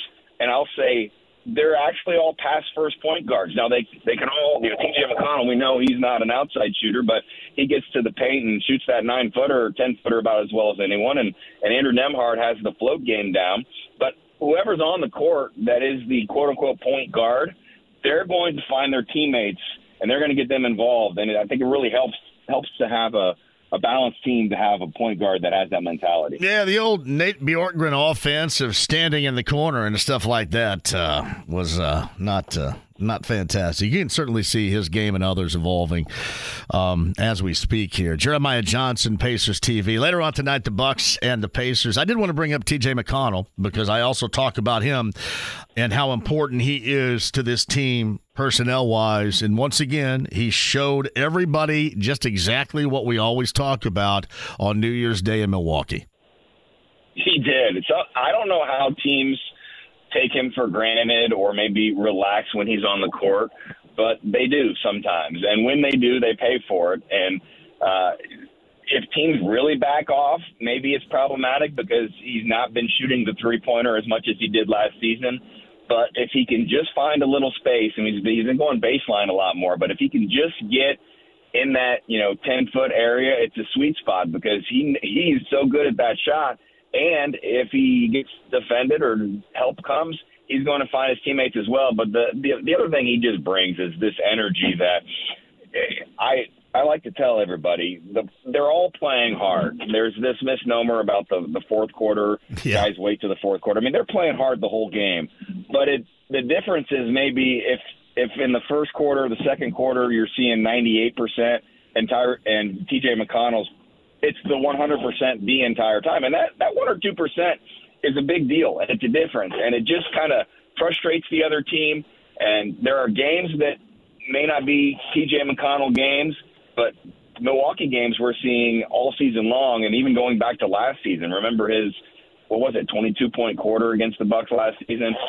He seems to fit well against this matchup, and when, without knowing Andrew Nembhard's status for tonight, it would seem to be a TJ McConnell night tonight. Uh, he's never gotten down about nights that he did not play. When he's not been playing, I almost look at him on the bench like he's an extra assistant coach. He's that vocal, he's that active, he's that enthusiastic, and I agree with you. Uh, there's a lot of teams that would like T.J. McConnell maybe as their backup point guard but I don't think anybody would would like him more than the Pacers. Yeah, that they like him. In, yeah. that, in that fourth quarter in. play. That fourth quarter play was just dynamic, and and you know something that may not show up in the box score that was dynamic and something where you can lead by example with a lot of those young guys on there. That's exactly what you want, and that's why another reason why he's so essential. You mentioned Nembhard tonight. Injury situations on both sides. I, I haven't seen here recently. I saw yesterday where Middleton was a question mark for tonight. Have you heard anything about those participating? Maybe those aren't this evening down at Gainbridge Fieldhouse. I've not heard on Middleton, but one of the reasons he was listed as questionable was the uh, the injury rehab or the rest designation. And the Bucks play tomorrow night on TNT, and I think he fits in under the criteria where he's not allowed to rest on a TNT game, and he's not played in both halves of a back to back all season. So I'm just putting two and two together. Yeah. I, would be surprised if Khris Middleton plays, which that's a big help to the Pacers. And this one I just saw pop up on the injury report this afternoon that I didn't see earlier was Pat Connaughton, which I think is real important because the way the Pacers want to play Giannis, there are going to be some open shots for some of his teammates. He was added to the injury report with non-COVID illness, and sometimes you don't get a name added if there's not something to it. So if Middleton and Connaughton are both out, you know Jae Crowder's been out for a while, but those two uh, guys that played on on Monday that could not play tonight. That could be a big benefit to the Pacers. And we don't know about Nembhard, but we do know that Bruce Brown was getting close.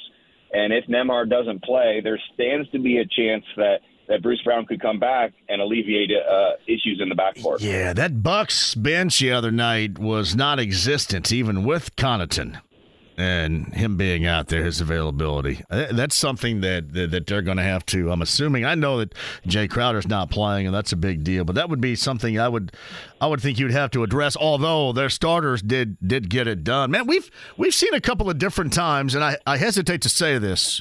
Jeremiah, because I'm sure he'll go off upon me saying this, but have we not seen Lillard run out of gas a couple of different times in these games for the Pacers this season? Yeah, I'm, I'm like you. I hate to say. Me too. you Well. I'm knocking on wood, so I'm going to try to take take this away. Yeah. yeah, I mean, I, I think he's had a couple of good games and a couple of really poor games, and maybe that happens at, at some point with the new system. And also, he's not getting any younger. But the scoring averages and the percentages, if you look at the season, they're very similar to what he's had over his career, maybe down just slightly. And some of that you'd attribute to a little bit of a backseat at times, to Giannis. But he, he was a big factor in helping the Pacers win because he had such an off night. And you rarely see two such off nights. So, um, as much as you'll try to get the ball out of Giannis's hands, the key is going to be the times when both of those guys are on the court together, that you don't leave Damian Lillard too open, you don't let him get in a groove, and then uh, if you can continue to dominate second unit play, um, make Bobby Portis mad, you'll have a recipe for a win. It, it doesn't take too much to make him mad, though. He gets pissed off at anything, I think, right? yeah, I mean, I, I don't know if I've ever seen him smile, but yeah. He always looks like he wants to rip somebody's head off. I mean, whenever. He, he looks like that in the team picture. no, he does, and I, I guess he knows his role. And a, Yeah. a good team often needs an enforcer type player. That's definitely the role that he plays, and he's still. I, I think he's still effective. He's not just uh, a mean guy that's just there to make hard fouls. He can knock down shots. He can score inside, but still, I'd rather have him shoot outside than Damian Lillard, and I'd rather have him shoot inside than Giannis. Yeah, you, you mentioned in closing here Lillard, um, and it was for naught because Lillard missed it, but I think it was the basically the final out of bounds play uh, in regulation on New Year's Day, and that Bucks lost to the Pacers. And, and Quentin mentioned this on the broadcast. I, I I don't know if it was Griffin that drew up the play or whatever, but that was a hell of a play because he got Lillard. You know, there are like a couple of different layers to it, but it got Lillard an absolute wide open look that most of the time you would think he would sink, but in that moment he didn't. Yeah, I think I don't remember him having a look or a shot prior to that point when the Pacers were making their run. So it was a little bit of a case of too little, too late, and then maybe wasn't in a rhythm uh, because that's why you have him. That's why you make the move to acquire him is to help your fourth quarter offense when teams decide they're not going to let Giannis beat them, and then you put him on the court. I was a little worried. They they had them both check into the game a little earlier than I was hoping for, and again, I, I was worried that that he would catch fire. He didn't, and he did get that good look that you're speaking of, but yeah. he was already out of rhythm. Yeah, I, I, thought the Pacers did a good job defensively of closing out, especially late in the game. And man, Shaquille O'Neal brought this up when the Pacers were were talked about in that end season tournament is that you may not be a great defensive team, but if if you can get better and then get some fourth quarter stops, that can be enough with the firepower that you could have offensively. And I think the times we've seen the Pacers beat the better teams, that philosophy has held for them defensively. Yeah, you're accurate. You you can't give up the wide open threes. You're going to give up more when you're doubling and when you're doing a defensive strategy against Giannis like they did on Monday, and it stands to reason they may and you know put out a similar effort or tactic tonight. So there may be some open shots that go up, but you still can contest, and they've done a really good job. Uh, for a few years there, I was seeing just way too many. You know, I should knock on wood again. I was seeing way too many fouls on three point shooters but have you watched how they they sort of get the hand in the eyes, but they run right by so there's no contact? And I think they've really worked on how they defend and close out on three point shooters just to make sure you don't foul in the act of shooting. And they've done a lot better job with that. So it's got to be scrambling. You got to be running around. If you're going to provide help on Giannis, um, you've got to continue to move around and and hope nobody like Damian Lillard or someone else, even Brook Lopez from outside the arc, he shoots that set shot, but he could actually knock him down too. So we'll see what happens. I expect both teams to make more threes tonight than they did on Monday, but we'll see. We'll, and if the Pacers can shoot more free throws than the Bucks, I like I like the Pacers' chances as well. Those were there were a lot of numbers in the box score on Monday that you just almost didn't believe. Yeah, hey, um, are they still doing the half court shot, or did that end when that dude knocked it down the other night? I don't think they do that every night. I'm not sure if it's a once a month thing. I'll have to I'll have to, I'll have to ask Dean Haviland uh, what's the what's the process on that, but it, definitely isn't something that they've done every night. Um, that dude, that well, dude, you could tell that he plays because he shot that like a regular shot. There was no heave or heft or anything like that. He shot it like a regular shot. Eddie Gill said that that guy's son went to his basketball camp, and Eddie's one of the best half court shooters there is. So maybe maybe there was a little bit of training going on in the summer there. All right, buddy. We'll be watching later on tonight. Have a kick ass broadcast. All right, thank you, John. Jeremiah Johnson. Weekend, all sports fans. Yeah, hey, we're going to have one hell of a time all together in downtown Indy. Thank you, JJ. Yep. Jeremiah Johnson, Pacers Television, Andy Mohr Automotive Group Hotline. Your chance to go to Bullseye, that's coming up too. And uh, I don't know what else. Rob Blackman, Boilermaker, play by play voice, coming up as well. 93.5, 107.5, The Fan. Whether it's audiobooks or all-time greatest hits, long live listening to your favorites. Learn more about Kisqali Ribociclib 200 milligrams at kisqali.com and talk to your doctor to see if Kisqali is right for you. The Ride with JMV. Here's Johnny! Down! David Letterman! Hi, David. I'm Grandpa. 93.5 and 107.5. The Fan. My thanks to Jeremiah Johnson. Bally Sports Indiana Pacers TV tonight. Another large game. Atlanta at home and the Celtics on Saturday. Coming up in the not so distant future, six games on the road, most of which out west. We'll talk about that when it's time to talk about that. But man, big one tonight against the Bucks, Gainbridge Fieldhouse, and uh, we'll check and see who's going to be active and playing and who's on the injury report. But I thought what JJ had mentioned is accurate too, considering Khris Middleton in a back-to-back. They got a TNT game coming up tomorrow night. He hasn't played in a back-to-back situation so far this season, so you may not see Middleton in uniform playing for the Bucks coming up later on tonight. Again, we shall see. IU on the road at tonight at 9 o'clock. You reestablish now the bulk of the Big Ten conference season and a big one in Lincoln for the Hoosiers. Boilermakers, just a professional win last night.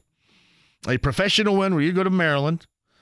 Win streak snapped on the home hardwood in College Park. And getting past a team, yeah, not so good, but still very good at home. And always as the number one team, always as Purdue will be this season, having that target on your back. And, you know, some didn't really have the games that you would expect, but Zach Edey did. Another double double, and certainly the difference in that with the Boilermakers winning. Rob Blackman, the voice of the Boilermakers, joins us coming up at 5:30. We'll discuss that and a lot more forthcoming for Purdue and the rest of the Big Ten. Again, the AAA membership lounge via YouTube Live. If you guys want to jump in there, I'm looking at you right now, reading what you're having to say, a little conversation going. You can be a part of the show, or you can just watch and listen and read. A lot of things to do inside the AAA membership lounge via YouTube Live right now. You can uh, check that out. Again, Rob Blackman still to come. Busy show tomorrow on the road. We're going to be at Crafters in Carmel for our Larceny Bourbon Locks and Luna Azul Tequila Shots, which should be an absolute fantastic time. Can't wait for JMV. This from James. This game on Saturday night has all the makings of an epic Colts collapse. Prime time with a massive audience. uh, I'm trying not to take anybody down that path right now. Trying. Prime time, massive audience. That's why I've said this. I don't want to be a part of the group that says, ah, you know what, whatever happens is going to be fun. This is not a Damone situation. This is not a whatever happens, your toes are still tapping. This is if you lose, you're done. And because you had the situation right here at the end of the year, surprisingly or not, get it done. Expect them to get it done. Nothing wrong with expectations. I don't think there's anything that I'm considering unreasonable here. I'm not suggesting they're going to the Super Bowl, but beating Houston at home in the final regular season game with so much on the line, you win and you go to the postseason. Zero wrong with having expectations. In fact, start having expectations. Let's slowly but surely now walk out of the doldrums of losing seasons thinking about the cruddy future. It's from Robbie, JMV. Are we going to try and get after CJ Stroud Saturday? I would not expect Gus Bradley to be much different than he has been this season, or just let him pick them apart. There will probably be a little bit of picking apart. I think you can expect a little bit of that. Do you think Gus's job is safe? I think there are two sides of this right now. And do I think it all comes down to one game? No. Do I think his job is absolutely safe? Absolutely not. I don't think it comes down to whether or not they win or lose. I think it all depends on the, the first year head coach here that's had a, a certainly a considerable amount of success and what he wants to do in the future. Now, the two sides that I mentioned as far as the argument is concerned, and I have said this, and this is not full time, but in in situations in which I felt even with the secondary banged up or the secondary with a without much whatsoever experience out there. I thought there there have been times this season where you could go ahead and and try to blitz and be more than what you are defensively to help out the back end of the defense. But you can make an argument that all right, so what's he dealing with right now? You can make that argument. Others don't want to hear it, but that doesn't mean it's inaccurate. It is a relatable argument to be made of okay, you look what you're dealing with in the secondary, and this is a guy that doesn't like to take those chances in the first place. So you would ask the question, why do you want to take those chances? And and I think my point has been not in every game, but in a couple of games where I felt that maybe you could, and you haven't. So sometimes with this team, and I think that's just kind of what you get personnel wise let's just face it. If your guys don't get home, and we're talking about a season too, and always remember this you're talking about a season in which they are setting collective sack records. And what has been at the top of the list for Colts fans wanting to see defensively is getting back to putting consistent pressure on the quarterback. And, you know, if you have to go back to 87 to see these types of numbers or go back, you know, certainly most recently to that of the Freeney or the Mathis era, then I think that it is reasonable cons- to consider this being upfront a success. Now, the problem that you have defensively is a similar issue that we've dealt with offensively. If you have a coach that puts Gardner Minshew, the quarterback, in bad situations like that Cleveland game a couple of times, then bad things are going to occur. You don't want to put him in a situation to where he's uncomfortable, where he has happy feet, to where it will lead to turnovers. Because we have seen most of the time this year when that has happened, the end result, the conclusion has been a loss. Now, on the other hand, defensively, if you're Gus Bradley, if you don't get the type of success up front getting after the quarterback, and then what you do in your scheme in general, then I, I, just don't know how much more you're going to be able to do it. I, I do understand when you sit back and you think this guy, this guy is not changing. He's just taking it. This team is getting beaten up, whatever. I, I just look in that secondary and I don't know what more you're going to be able to do. And that's why I say what it comes down to is this.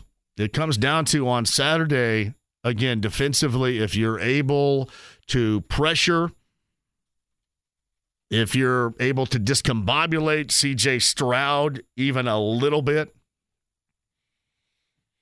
if you're able to run the football, and again, Jonathan Taylor didn't play in that first meeting, but in the past has had a considerable amount of success. I know things are different, but I'm just looking at the matchup in the past.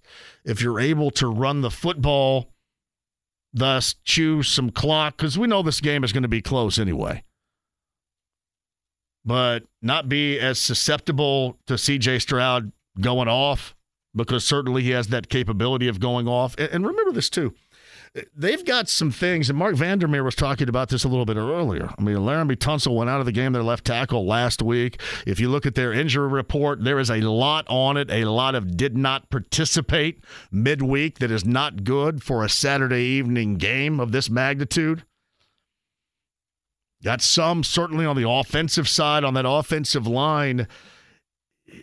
This success of this Colts defense is always the way that it looks right now is going to be predicated on quarterback pressure. And it's just going to be running from your average scheme quarterback pressure, meaning guys up front guys up front that have done the job this year in large part have to do it again.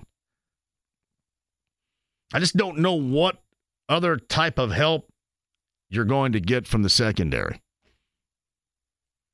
I don't know really what else you're going to be able to do. So you just what I'm thinking here is you got to go with what you've been able to do. And that is put pressure on the quarterback just out of the Gus scheme in general. And I would expect that's how they approach that coming up on Saturday night. And they're going to be in trouble if they're unsuccessful up front just like usual. They're going to be in trouble if they turn the football over offensively, just like usual. You know, I mentioned a little bit earlier, you know, some of these um, absolutes that you have with this team. Like one of the absolutes should be the offensive line. I think we gather that, right? That should be an absolute. Being able to provide running space for whomever we're talking about, that should be an absolute. Uh, the other, other absolute should be these guys up front putting pressure on the quarterback. It needs to be an absolute. Do I think they're going to do it all night long? Probably not. Thus, this game is going to be close, and you got to hope that your offense is going to be a little bit better, and you're just not providing CJ Stroud the opportunity to beat you late in the game. But I do not think that his tenure in the future is going to come down to this one single game, if you're asking me that. All right, quick break. We'll come back. Again, your calls coming up on the other side. I'll get to you as well. Uh, and uh, yeah. Yeah, Brian worked with Marc Vandermeer up here. I didn't see that. All right. Do I have time right now? do I hit a break? What do you think? I probably shouldn't ask that on the air out loud. Hey, Brian, you worked with Marc Vandermeer? Sure, sure did. Where where did you uh, work with him? Well, this is going back. He was uh, our sports slash news slash play-by-play man for Central Michigan University football and basketball. was that his start in his career? I did not ask him that. I believe so. Yes. Oh man, I well done. So, yeah, I've, uh, it was really funny. I was driving around, and just happened uh, to hear a, a voice from the past. And I thought, I thought I'd call in. But yeah, Marc, uh, he uh, did the Central Michigan University uh, basketball, football. Left there, went to UMass. Left UMass, went to University of Miami. Went from there to uh, Westwood One. From there, he ended up in Houston. Yeah, had a hell of a career too. Oh hell yeah! Yeah. I mean, any anybody that gets into this business knows um, if you're able to look back on it in reflection of the fashion in which he can with that resume, that's that's well done right there. Tough business Oh, it is. Yeah, yeah it's funny. I uh, I, I kind of got into it kind of like you did right out of high school. Yeah, well, you know, and I, I don't know. I just like when I did it. I just liked music, and I just wanted to go someplace and, and play music, and then that kind of evolved into doing this, and then it evolved back to doing music. So, I, I just I, I want to have more fun than anything else as far as what you do, and I think that that's probably anybody's reasonable stance of getting into this is uh, wanting to have a little bit of fun. So, no doubt. Oh, oh yeah. Hey, But yeah, I just wanted to. Uh, Yeah, that's awesome, man. Brian, I appreciate that very much. Going back to the days at Central Michigan with uh, Marc Vandermeer, the voice of the Texans, who was on the show a little bit earlier today.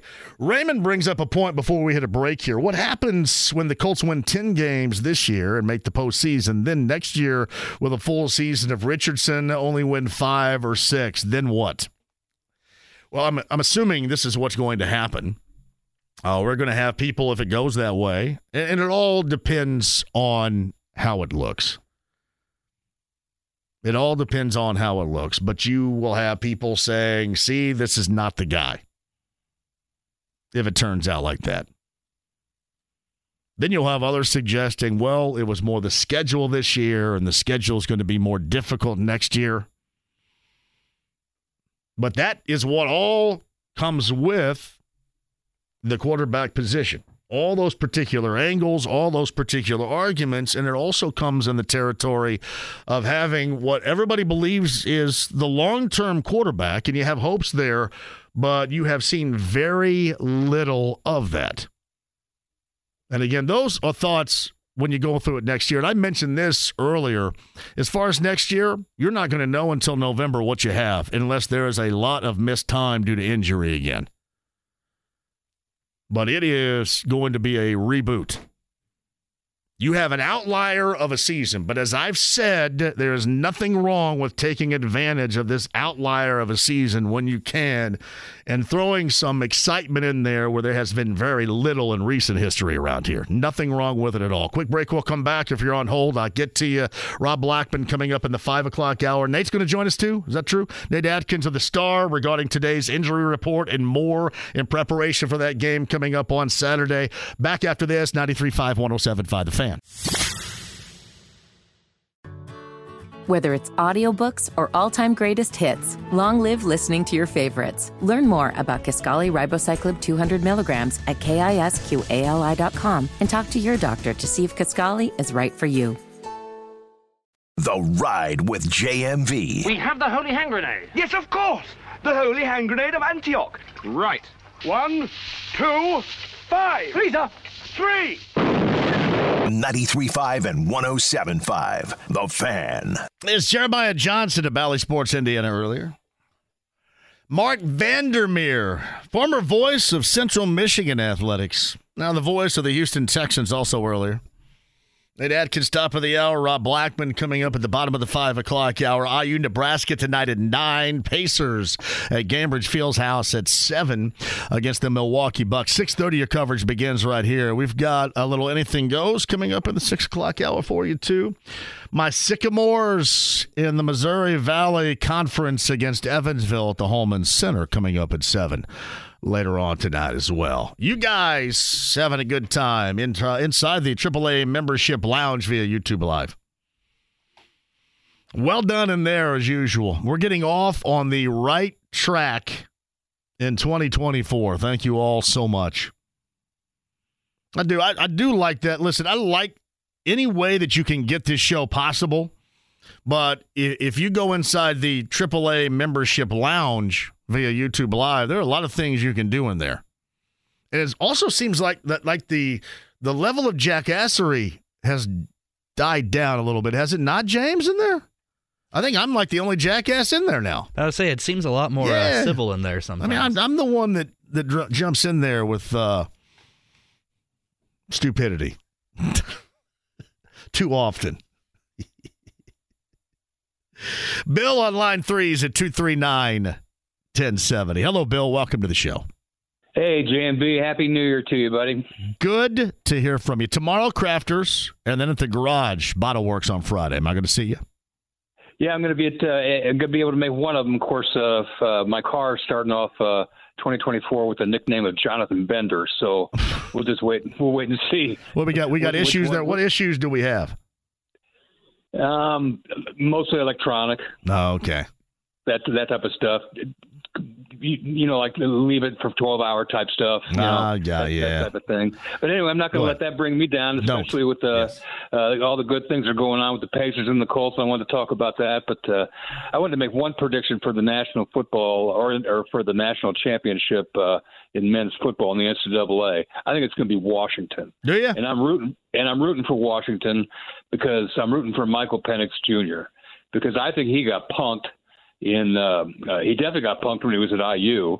I mean, I should I should reiterate and, and re-announce him as former second string quarterback at IU, Michael Penix, because he was he, he did not start. Now he was hurt. He was hurt some, but uh, but he was uh, he was a backup there for. Uh, No, a he lot was. Yeah, he was hurt. He was hurt a lot. I, I look at it this way: It- this has been so beneficial for him. So, you know, that's that's just the way I look at it. I will disagree with you. I hate Michigan, but I, I think Michigan's going to win. I think Michigan's defense is going to be a defense in which Washington has yet to see at that level. So, It could be uh, the, what they did to Alabama. That didn't look like that. That wasn't your father's Michigan. I'll tell you that much. I, I never saw. I, I never saw Yeah. Michigan play like that. But Billy, uh, uh, I- Thursday or Friday with me, right? Thursday or Friday? Thursday or Friday, buddy. Go Pacers. Can't wait to see you, Billy. Thank you. Crafters Carmel tomorrow, the garage, Bottle Works, Bud Light Blue Friday, Friday. Don't miss a minute of it. 93.5, 107.5 The Fan. Whether it's audiobooks or all-time greatest hits, long live listening to your favorites. Learn more about Kisqali Ribociclib 200 milligrams at kisqali.com and talk to your doctor to see if Kisqali is right for you.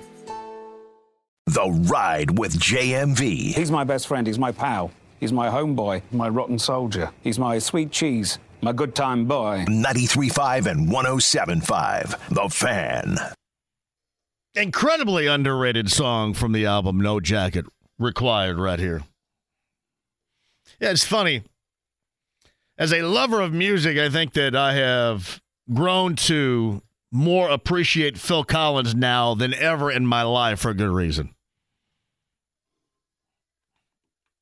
And you know what? I'm going to be bummed because I never saw Phil Collins with Genesis, and I never saw Phil Collins do anything solo. And I think we're past the point in time when we're going to see Phil Collins any longer. Now, James, you know who Phil Collins is? Of course I know who. All right, baby. There we go. Oh yeah. I did not appreciate Phil Collins then. It's it's it's to me, it's almost like Larry Bird.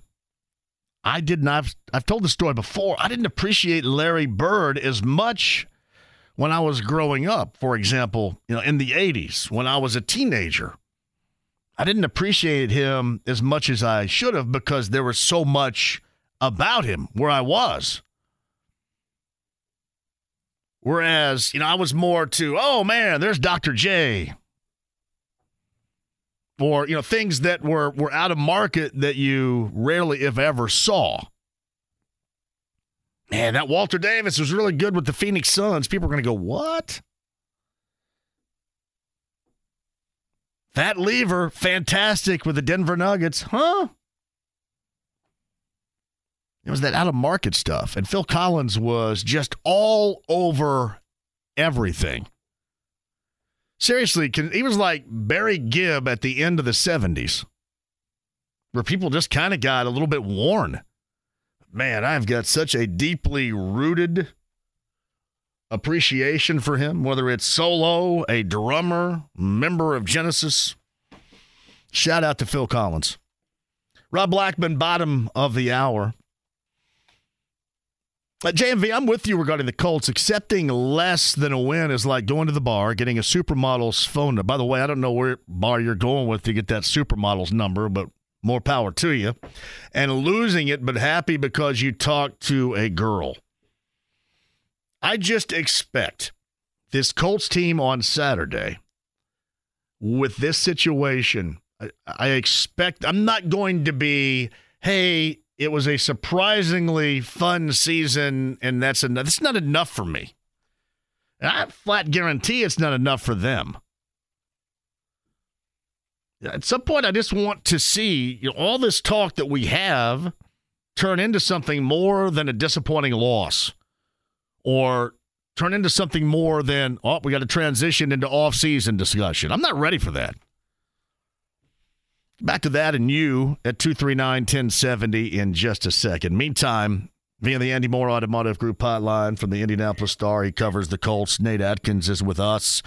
What do you make? I'm sure you probably looked at both injury reports. Of course, you cover the Colts, but maybe a little bit of look see on that Texans injury card, at least on this Wednesday leading up to the Saturday night affair. Saturday night affair. What do you make of it on both sides where we sit right now on this Wednesday before the game?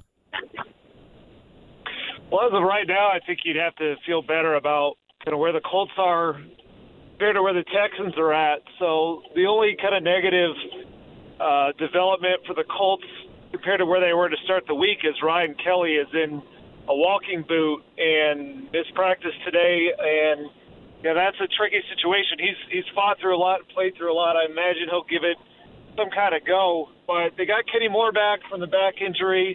Uh, they had a scare with Quenton Nelson's ankle, but he's out there uh, practicing again.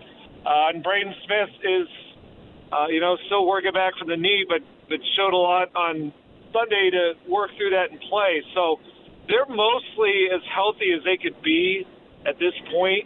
You know, given the other players that they've lost. Uh, meanwhile, the Texans are just going through it at a couple positions, wide receiver and pass rusher that are really important to this game. Almost all their pass rushers are not practicing at the moment. Probably a situation like Ryan Kelly, where I'm sure they're, you know, it's a winner take all game, and the sounds from what from guys over there, it sounds like they're going to give it a go too. But you mix that with, you know, missing some uh, wide receivers, Noah Brown and, and Robert Woods after they already lost Tank Dell, and these things do tend to add up. So I think the Colts have to feel a little bit better. The one the one thing I keep in mind, though, that, that does help the Texans out is they got Laremy Tunsil back at practice, their star left tackle. He did not play week two against the Colts. It was a big reason they were able to get a strip sack to take the lead in that game and go up by so much. So things do kind of kind of ebb and flow with this stuff, but for the most part, I think the Colts are the healthier team right now. Uh, and you're right too, Nate. You look back at that week three, I believe it was, meeting, and they're their offensive line in Houston was decimated with injury. Yeah, it, it's you know, and Anthony Richardson played that game too and got them the lead with two great rushing touchdowns, and that sort of was also the beginning of C.J. Stroud's breakout that sort of happened in the second half of that game, and he finished with 384 yards. Uh, you know, but it, it, too little, too late. But you know, he went on to win eight of his next 12 starts. So you know, that game was it just feels like two different teams looking back at it. The Anthony Richardson Colts and kind of the very early stages of the C.J. Stroud, DeMeco Ryan Texans. So I think we're going to get a little bit uh, different teams on on Saturday night. So where do we make the relation to that that first win by the Colts of the two uh, this season? Of course, Houston and the Colts on Saturday night. So where DeMeco Ryans had mentioned there is no really relatable to that first meeting in September to what we're going to see coming up on Saturday night here. Would you agree with that? Yeah, I mean, I, I think the Texans would love to believe that because they didn't play super well in that game, and they have reason to believe that because they've changed at a few levels. Another one is, you know, back then they were riding with Dameon Pierce as their running back, and they found out about midseason that Devin Singletary is much, much better, and they've changed their run game ever since they went to him. So I understand why they say that. At the same time, Tank Dell was very big in that game. You know, he didn't play. He's he's out for the year now. Uh, and you know, the Colts did not have Jonathan Taylor back then. So uh, you know, it is a different situation entirely. It's uh, you know, it makes a little bit more of a wild card situation this week than you normally have between teams that played in the same division. So Nate Atkins of the Star covers the Colts. He's with us via the Andy Mohr Automotive Group hotline. Is it as as simple as the philosophy we have seen so far that has led to Colts wins? Is it uh, protect the football, be able to run it, have your offensive line play the best they can to be better than the opposition opposition's defensive front, and then to put pressure on the quarterback because it seems like those three things, if the Colts do it right to a higher level, they win. If there is a flaw in that system, then that's when you end up getting games like Atlanta on Christmas Eve. Yeah, you know it's it's interesting looking back at this Colts season because for a long time I've I've had a hard time figuring out week to week if they were going to win or not, and it does feel like it comes down to game script so much with them where if they can run the ball and if they can support Gardner Minshew with run, with the run game and the pass rush and the quarterback they're facing isn't too much, then uh, then they can kind of come away with wins. Where they've fallen apart, uh, those two games on the road against the Bengals and Falcons have come when uh, you know those they were able to, the run game was able to disappear really quickly. Either those teams ran the bear fronts, which made it hard to run, or really what happened was they just scored so much so quickly that the Colts had to to kind of put it on Gardner in obvious drop back pass situations, and that's just not where he's going to be at his best. He needs to operate in the RPO game, in play action, in some of the quick three step drops in moments where, you know, some of the, the trick plays they've rolled out, moments where it isn't just so obvious that they have to drop back and pass right now. And so a lot of it does come down to their defense. It's on their pass rush to uh, make quarterbacks uncomfortable and speed them up. Uh, but it's also on their ability to tackle in the run game. And that's what's been weird is ever since Grover Stewart came back, the run defense has been very hit or miss, where yeah. there's moments like against the Raiders where they really handled it well. Uh, but there's been moments against the Bengals and the uh, the Falcons where they didn't tackle well enough, and it, really they were able to. It's kind of all about can the, the run game get to that second level where I think the Colts are going through it a little bit with injuries and influx at linebacker and safety. Uh, but it's the, the thing we haven't seen in a long, long time is them face like a high level quarterback. Uh, the only one I'd say in the past couple months that would be in the realm of C.J. Stroud is Baker Mayfield. But Baker got an ankle injury on that first drive, you know, missed a little bit of time, came back in, and that ended up being one of his worst performances in an otherwise very good year. I think you have to go back early in the season to when they played a three three straight games against C.J. Lamar Jackson and Matthew Stafford. Uh, and they were able to, to win two of those, uh, but you know, but you saw some leaks against Stafford and and C.J. Stroud, uh, or Trevor Lawrence would be the other one. You know, and they uh, they lost two games against him. So it's definitely harder when they go up against a quarterback that can put the pressure on their offense to not just live through the run game, but answer scores. And that's where ultimately, to me, it comes down to the Colts defense. Can they tackle well enough in the run game to force CJ into obvious drop back situations, and can their pass rush win? I think that's kind of what's going to decide the game on Saturday. Jonathan Taylor is 5 and 0 in the past against the Texans. Now, obviously, did not play in the uh, initial matchup in that win, and it was Zach Moss who shouldered that particular load in that win back in, in September. Is there any relatables with the past and that 5 and 0 and nearly 125 yards a game from Taylor against the Texans? Can you compare that at all with this Texans defense he'll match up against? And is he able, is he capable of shouldering that load if need be Saturday night? I think the one relatable piece is just that Jonathan Taylor's a really good player, and we saw that again on Saturday against the Raiders. He's been he had 96 yards. He's been itching for that first 100 yard game, and against the Texans, that used to be every single time he'd play, which is both about him and about them. You know, they would the Colts would often get a lead and they just kind of milk it with Jonathan Taylor, and so it's a different type of Texans team, and they've really, really gotten better in the run defense. The last second half of the season, they've been absolutely dominant, and that's just sort of that DeMeco Ryans effect of building a defense uh, throughout the season. So it's going to be harder for sure for the Colts uh, Jonathan Taylor. It helps to have Zach Moss.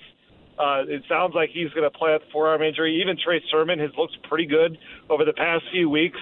Uh, but no doubt they have to find a way to, to run the ball better uh, than, than some of these games, and that's where Braden Smith coming back uh, was really good against the Raiders. So I, I definitely don't expect Taylor to just you know have this the same ease he had in previous matchups with the Texans.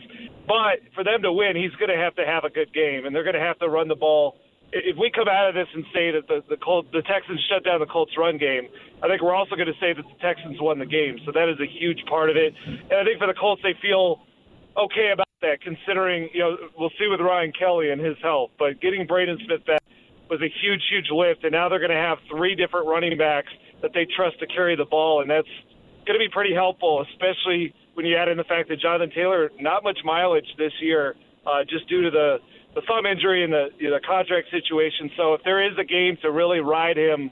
Uh, if he's hot, it's going to be this week. Nate Atkins of the Star covers the Colts. He's on the Andy Mohr Automotive Group hotline. I, I kind of look at this this team defensively a couple of different ways, and I know you get all of these questions. Where do you stand with Gus Bradley? Um, is this a game in which, if he doesn't win, is it going to be hit or miss whether or not he, he is brought back? Is he already in that standing? Or do you look at it more with Gus Bradley and this defense as he's doing the most with what he has, especially at the back end of that defense right now? How do you assess where they are with their defensive coordinator moving into this winner take all, go to the postseason matchup? Well, all season, Shane's been very supportive of Gus Bradley. They have a history before here, so it is an arranged marriage, but they also you know, work together in San Diego. And, you know, and so he had a feel for him, and they they really like Gus Bradley as a teacher and as a leader and a, you know a, a lot of these different levels. Uh, I do. There could be a conversation eventually. I think that conversation with him is more about philosophically, what kind of defense do you want to run? Because he likes to run a single high defense in a league that's moving more too high to take away uh, the natural explosive pass games. Uh, so that that could that's more the conversation. But as far as kind of performance level within what he's trying to run, I do think he's getting the most out of what he has for the most part. You know, to live basically all season with two rookie outside cornerbacks in this league I mean, that's asking for a rebuild, and I think that's exactly what the Colts asked for in the beginning. Is they thought this was going to be a rebuild, and so to hold, he's in some way he's being held to the fact that you know the the Colts offense has overachieved so much. I saw today where they're tenth in the league in scoring, and that's with a backup quarterback and you know all the other issues they've had. So relative to that, uh, you know, I guess the performance hasn't been as good, but for the most part, he has managed having these rookie cornerbacks and just other issues that have popped up between Shaquille Leonard you know, did not end up being the player that they hoped because of health. Uh, you know, Grover Stewart getting suspended that hurt. Uh, you know, the one thing I've pinned on him that I think's fair that finally he's rectified is Nick Cross's playing time. I think they should have made him the free safety much earlier in the season, and they would have been in less of a compromised position to give up those explosive plays uh, which they ended up kind of overdoing it, playing more too high late in the season rather than playing the best version of them. So right now, I think he has them with what their personnel is at the best version of what they can be. Uh, I think if they fall short this week, or if they make it and they fall short next week, eventually it's going to come at the hands of a high level passing game. And that's just kind of life with two rookie outside cornerbacks. So uh, Gus hasn't been perfect but I think if there's a downfall to this defense, it's the one that they entered the season with, which is not investing in one of the most premium positions on the team. And, and Nate certainly he, he takes the criticism for a lot of what you just talked about, and that's just again coming with the territory. But how much props does he receive for the type of of sack season up front that this team is having defensively this year? He uh, he gets some for that because you know he's building a, a pass rush without that dominant edge rusher, and so you see a lot of these that are teams that are really good at this around the league, like you know the Browns and the Cowboys and the Steelers and the 49ers, they all have that guy who's pushing for you know the league lead in sacks, who is a, a high high investment first round pick type max contract edge rusher, and the Colts have a somewhat of a version of that in DeForest Buckner on the interior, but rarely do you see outside of an Aaron Donald that that key's one of the best pass rushes as an overall team. And it's working this year because they've mixed and matched a lot of different guys where they've seen the strides out of uh, Dayo Odeyingbo and Kwity Paye as they're growing up. They they took a chance on, and the front office deserves a lot of credit for this too, in going out and getting Samson Ebukam, who came from one of those situations with a high level pass rusher, Nick Bosa, but he's stepped in and taken his game to another level. Uh, you know, getting something, the, the roles they built inside and out for Tyquan Lewis and Dayo Odeyingbo have helped them mix it up on teams quite a bit. And then, you know, they have had a very lucky bill of health at that spot where guys who've been hurt in the past, Kwity Paye, Dayo Odeyingbo, Tyquan Lewis, have all stayed healthy this season. And so that's sort of transformed it. So, you know, last year their pass rush was pretty good until it fell off late with the injuries to Kwity Paye and uh, Tyquan Lewis and they felt maybe one more guy away. This year they went out and they got that guy. They've stayed healthy, and they're fifth in the league in sacks, and they have the most sacks that Indianapolis has ever had out of an NFL team. And so I think you got to give them credit for building this out one year to the next. And a lot of a lot of different people get credit for the players, the, the front office, but uh, you, you, I don't think you can separate Gus from that either. Nate, I don't know if you heard this on the way in. I kind of explained this game on Saturday night in this fashion. And I know that it is a surprise the position the Colts are in right now with that possibility to go to the postseason, with that possibility to win the division still. Uh, that is a huge surprise to most. And I know a lot of people look at this as a playing with house money game on Saturday. However, I don't. I look at it as you played yourself into this situation, take advantage of it. I have expectations, and I have expectations that will be incredibly disappointed if they lose this game. Is this a house money matchup to you, or is this one that comes rotten with expectations where they should be able to take care of this team at home given this Saturday night situation?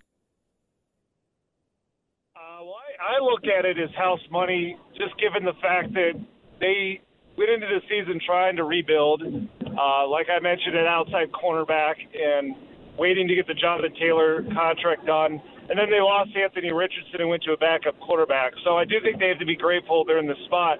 I understand why those two, you know, fans of the Colts, you know, do expect more. You you want your team to uh, to take a shot. The players are in that spot too now. They they are surprised I think some of them are surprised they've gotten here, but now that they're here, like Reggie Wayne said, like don't don't just uh, twist the knob in the door. Let's kick it open. Like I understand that idea that like this team used to be a perennial playoff team, and then you know then they so much heartbreak has happened between you know, losing Andrew Luck and the collapse in 2021 and how disappointing last season was. So I understand when you have this opportunity, win and get in, like they did in 2021, didn't take advantage of, that you want to be able to do it. And it does matter for all these other things too, where to get this team a playoff game after all they suffered through last year and, and fell short of, to get these young players, young corners, and the, the young players starting on this team playoff experience, and to get Shane Steichen that sort of runway to, keep building out this culture and the schemes on both sides of the ball, to take it in next year where you can drop Anthony Richardson in you know that is important, and so I I understand it being it's not nothing if they lose, and it's it's some it is something if they win. To me, it's going to kind of uh, as far as how I'm going to kind of word it, or, or you know sum it up. To me, it comes down to how they lose or why they lose. If it's ultimately because they didn't have the quarterback, the Texans have their top five pick available, and the Colts just fell short in that area. That's where I think you can feel like this was a house money year, and you're excited for for getting back Anthony Richardson next year. You know, if it's other if it's other things that feel more in the control of the places they've tried to build this team, like the pass rush or their offensive line or their run game, uh, those areas fall short, then I, I definitely think there's room to be disappointed. This is basically a playoff game, and no matter how you get there, you know, you expect to, to compete and you want to try and win, and the players are in that spot. And so I think it's reasonable for people watching the team to be in that spot too. I hesitate to ask this, but I will anyway while I have you here. And you obviously bring up Gardner Minshew, the backup quarterback, and, and this season. Um, what will likely be his offseason value, and will that value outweigh? I'm assuming, and this is just me, there's no way in the world, unless you have to break the bank, that if I'm the Colts, I would let him go someplace else. I would want him to be here again for next year, just in case you have to break the glass on him. But where is his value, you think, going to be after the season as a backup that he has had, considering where the Colts are at the end of this season?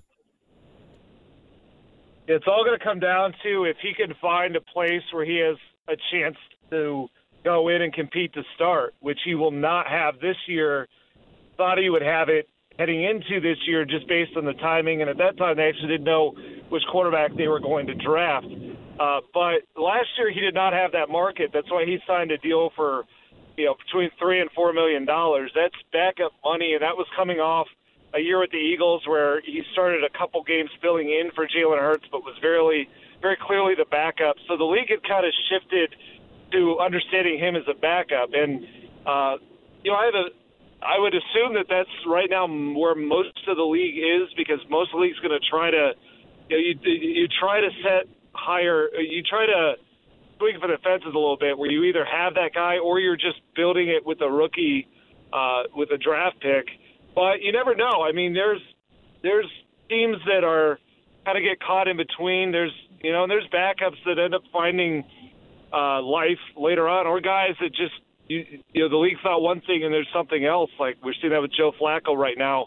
Geno Smith's the other story like that. So uh, Gardner, you know, if, if it's if it comes down to a backup job for him, I'd be surprised if he leaves because of what he was able to show this year to his teammates, to his coaches, and the fact that like you have Anthony Richardson, you do need to invest in a backup quarterback because he's a running quarterback and the injury concerns are what they are. So I don't, you know, as far as a backup situation, I don't know that he's going to find much better than the one he's at.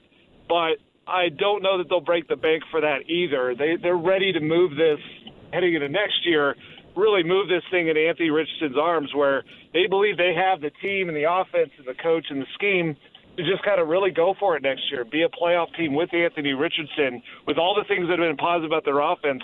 Just sub in this quarterback who you know, has has a big time arm strength and you know is an electric runner and all of that. Uh, so they'll invest in a backup that's at least serviceable. But uh, if he's if he has any kind of financial market, if he has a chance to go start somewhere, I'm, I'm pretty sure Gardner's the type of competitor that he's going to want to take that opportunity. Uh, so it's just hard to say until we see how the draft goes to see whether there's some team that gets left out that wants to give him that chance. Nate Atkins of the Star with us. Quickly, a final thing, and it, sure, it, it doesn't matter, I guess, other than just kind of the, the gossipy portion of it, but um, it doesn't matter unless the Colts win on Saturday. Of uh, McKenzie and Brown, this would be the final game of their suspension. Let's just see if the Colts win. Would either one of them happen to be back anywhere near this locker room and this roster? Uh, well, they are technically, by the way the Colts wrote the suspension, they are eligible to be back if they make the postseason. Uh, I have not heard anything definitively, but it would really, really surprise me if either one is. Uh, so they've the day after this all went down, they they moved their locker stalls out of the out of the locker room and um, and pretty much pushed them aside. So um, it's possible we don't know all what's going on behind the scenes if there's ways that they've gone about trying to rectify some of this. But you know, they've also found guys in some of those positions to do the jobs that they were here for, which were sort of you know, were, were depth jobs like backup nickel corner. That's Chris Lammons stepped in on sat- Sunday for that. Uh, punt returner Josh Downs has handled that pretty reasonably well. So I think that was a moment where Shane uh, he came out and said we have standards on this team and guys need to know that. I think that's the message they want to kind of send, and, and just kind of letting that ride out is a way to do that. So I personally, I'd be surprised if we see them again. Is this you ju- know. is this just the path of this team under the the leadership of, of Shane Steichen? Why has there been zero transparency as to what actually went down? Because normally you hear something, normally there's some sort of leak, but everything, and I mean everything, is on lockdown with this story. Why? Yeah, I mean, part of it is Shane is very uh, tight-lipped about anything that has to. A lot of subjects, really, including scheme and injuries. But certainly, when it comes to things said and done, kind of in private settings, like he doesn't even like to get into conversations he has with individual players, even when they're not. You know, there's nothing really to give up there. Uh, so that's just kind of his style. I think he fears, like a lot of coaches, the distraction that'll come with you know headlines forming and uh, you know and some of that will happen even when you don't reveal what it is because people theorize and that's the state of the internet. But that's just sort of how he's approached every kind of situation. Didn't get much into Grover Stewart. Didn't didn't talk much about the behind the scenes conversations with Shaquille Leonard. Uh, and then now you know with Drew Ogletree didn't you know didn't want to get into kind of even when they kind of found out about that situation. So uh, it's just kind of his way of doing things where they just they do not want to worry about anything other than the game that's right in front of them and to kind of spend time talking about these other situations to him would be uh, kind of antithetical to what they're trying to get done. So uh, as far as that situation with Isaiah and, and Tony, uh, you know, it's something where it may come out eventually. It's it's one of those where nobody that's involved kind of clearly nobody that's involved wants to get it out. Isaiah and Tony, you know, are the ones who who committed whatever infraction it was, and then uh, Shane Steichen and his entire team's like just trying not to get anything to get out there that's going to sort of rock the boat as they're trying to stay focused on a playoff push. So it's I've seen these situations before. These the truth tends to come out eventually, but it's not surprising too surprising that uh, while they're in this playoff push that they've they've just kind of been able to keep it in house. Nate Atkins of the Star with us covers the Colts on the Andy Mohr Automotive Group hotline. See you in the press box coming up on Saturday night. Enjoy the rest of your week, Nate. Thank you.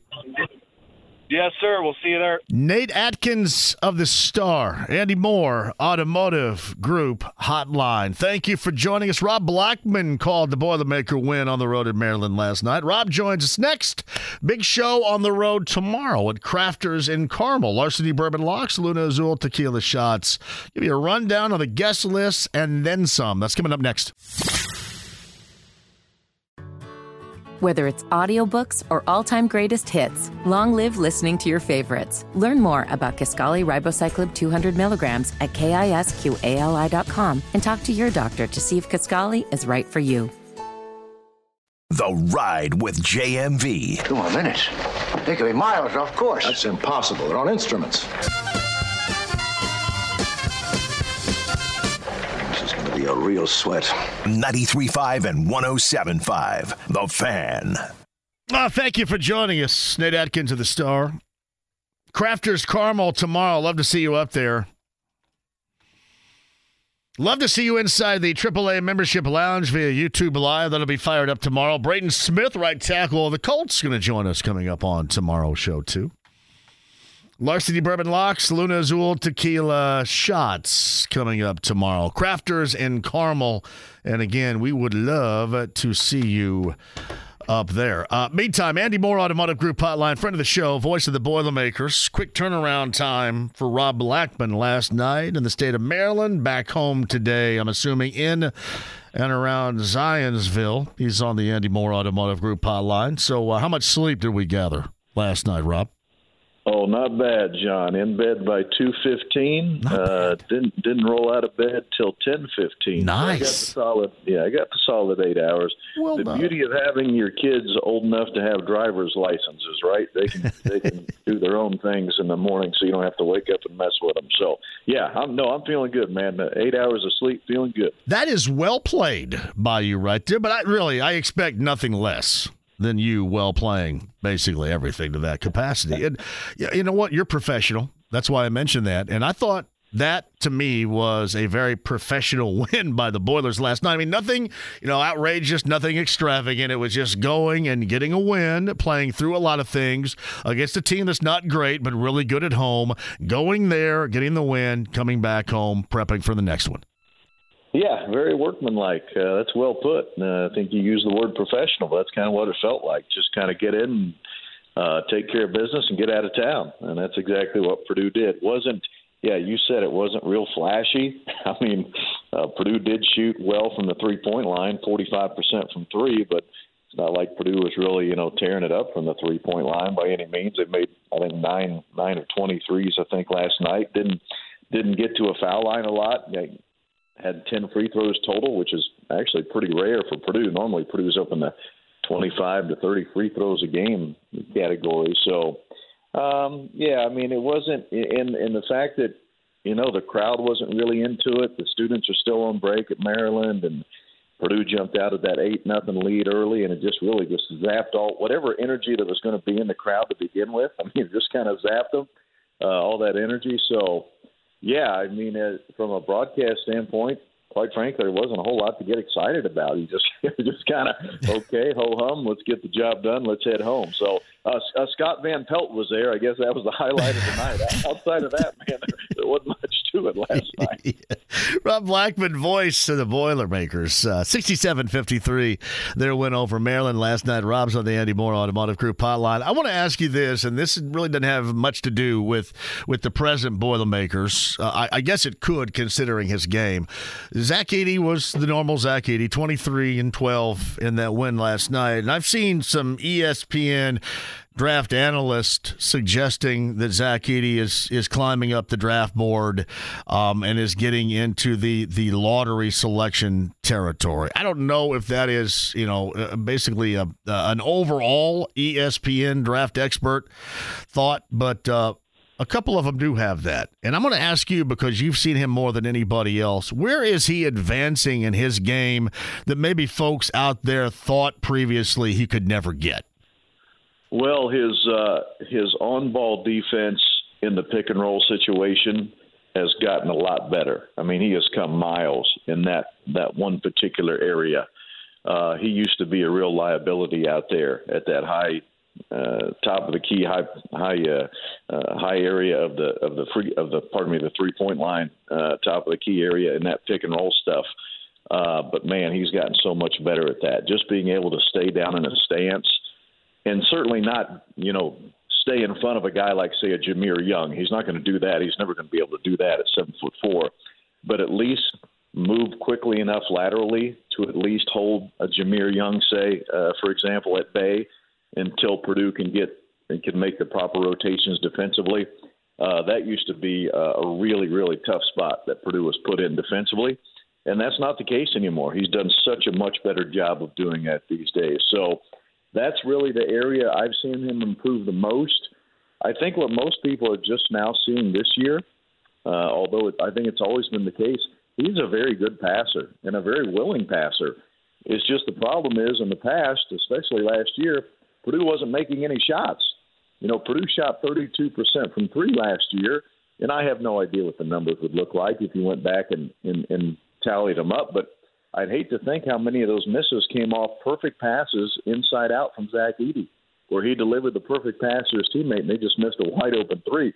That hasn't been the case this year. Purdue's been making those shots uh, at a much higher clip, so that has helped. And it so all you sudden all of a sudden you see the assist numbers and you're like, oh well, he's become a much better passer. Well, no, quite frankly, his teammates have become better shooters. So it didn't have anything to do with his passing ability. He's always been a good passer.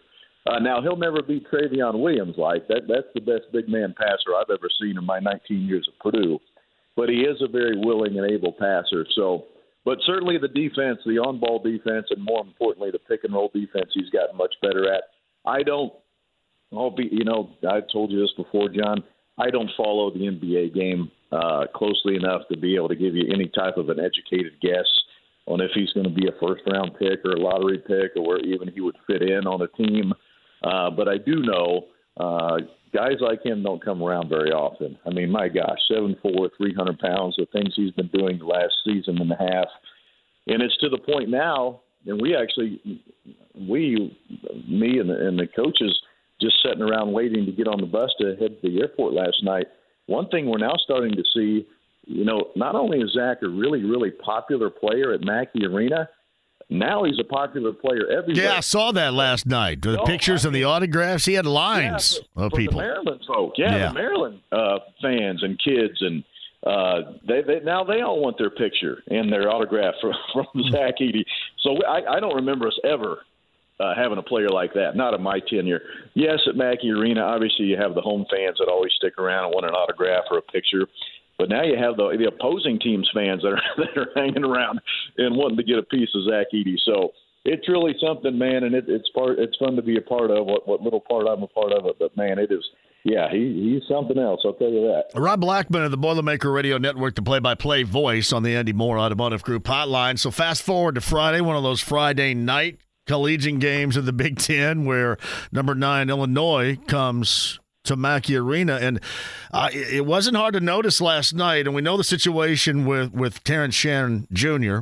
Uh, but they absolutely beat the brakes off of Northwestern last night. 96 on the board. That was 46 in the first half. They followed that up with 50 in the second half. So without their really no doubt best player, he being out suspended right now.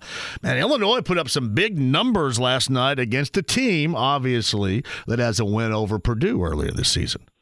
Yeah, now I have not seen that game. I do have it taped, but I haven't watched it back yet. Uh, so all I know is following it on my phone, uh, driving to the airport last night, uh, just keeping up on the stats. Yeah, Northwestern could not, uh, they couldn't throw it in the ocean. That's what it sounded like. yeah, uh, they could that- not. that they I mean, uh, Brooks. Brooks was three of twelve. I think uh, Buie was six of fourteen. Uh, he's the only one that really did did anything, and uh, it was a pretty bad night. Bad bad night all the way around for Northwestern.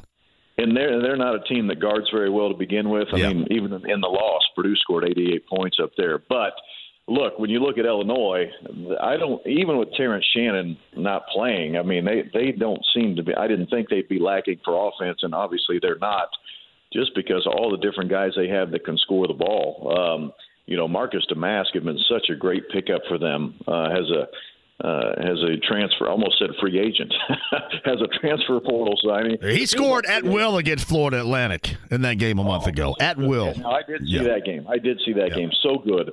Uh, and then yeah, so you look at, and then you know they have a guy coming off the bench in Luke Goode, who's a who's a three point shot maker, um, and that's a guy that plays off the bench for him.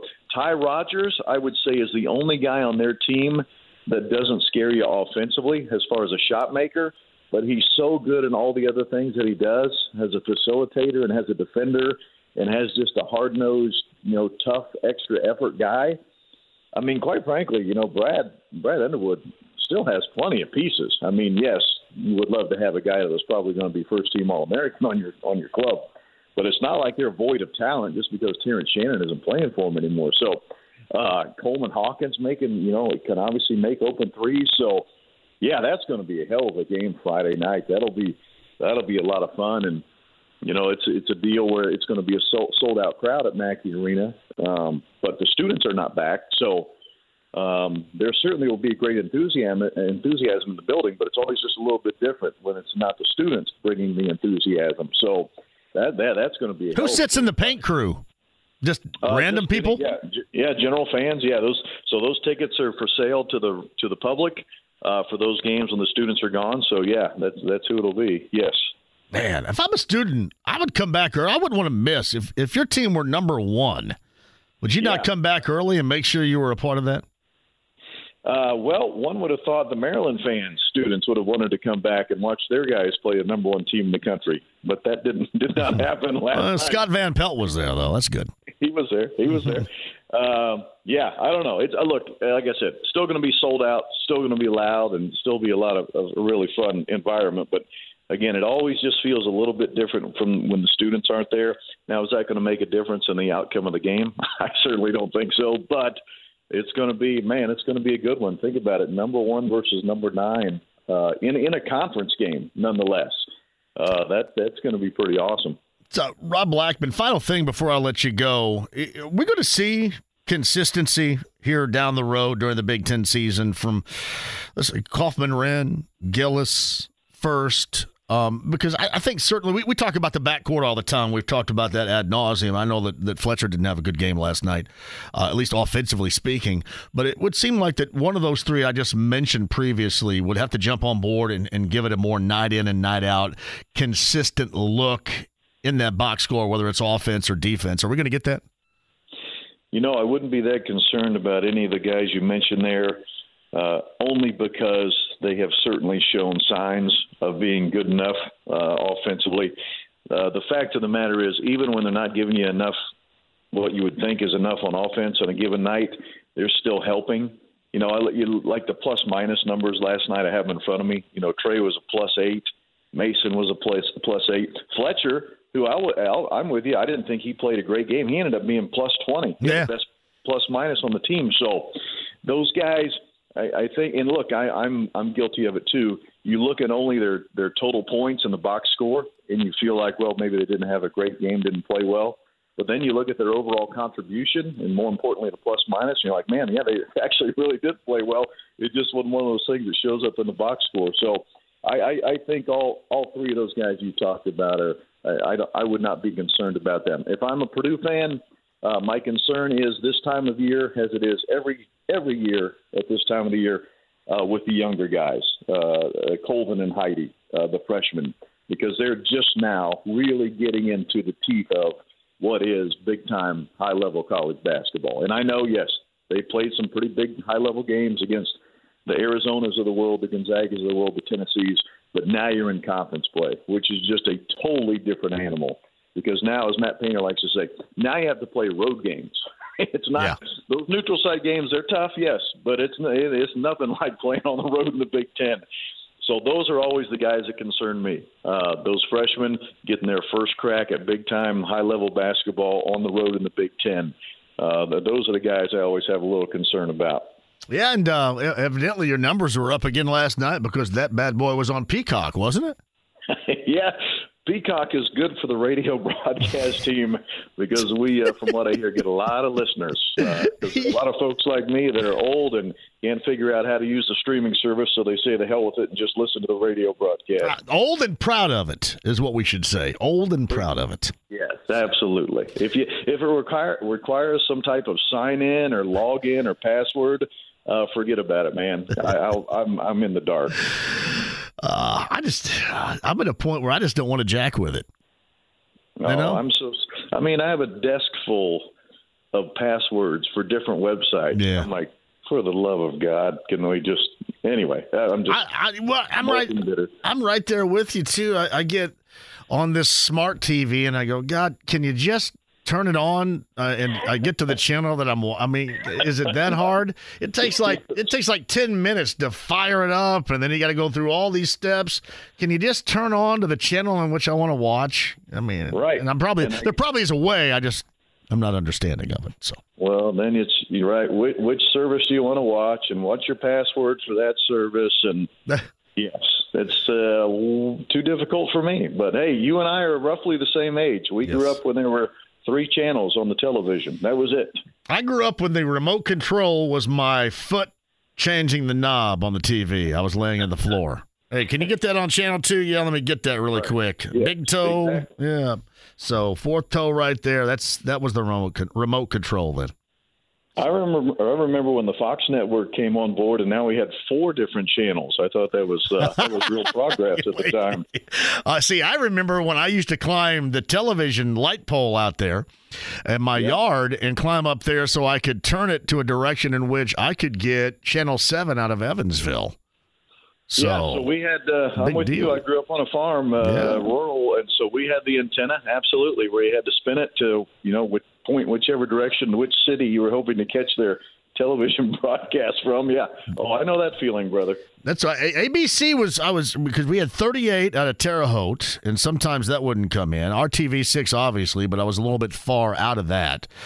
But uh, sometimes it was Channel Seven, the then ABC affiliate down in Evansville, where I had to go and watch Three's Company. Yes. It always depended on the weather, right? you uh, did. Yeah. There were some nights, you know, we were close enough to Chicago. Some nights we could get Chicago television, some nights not.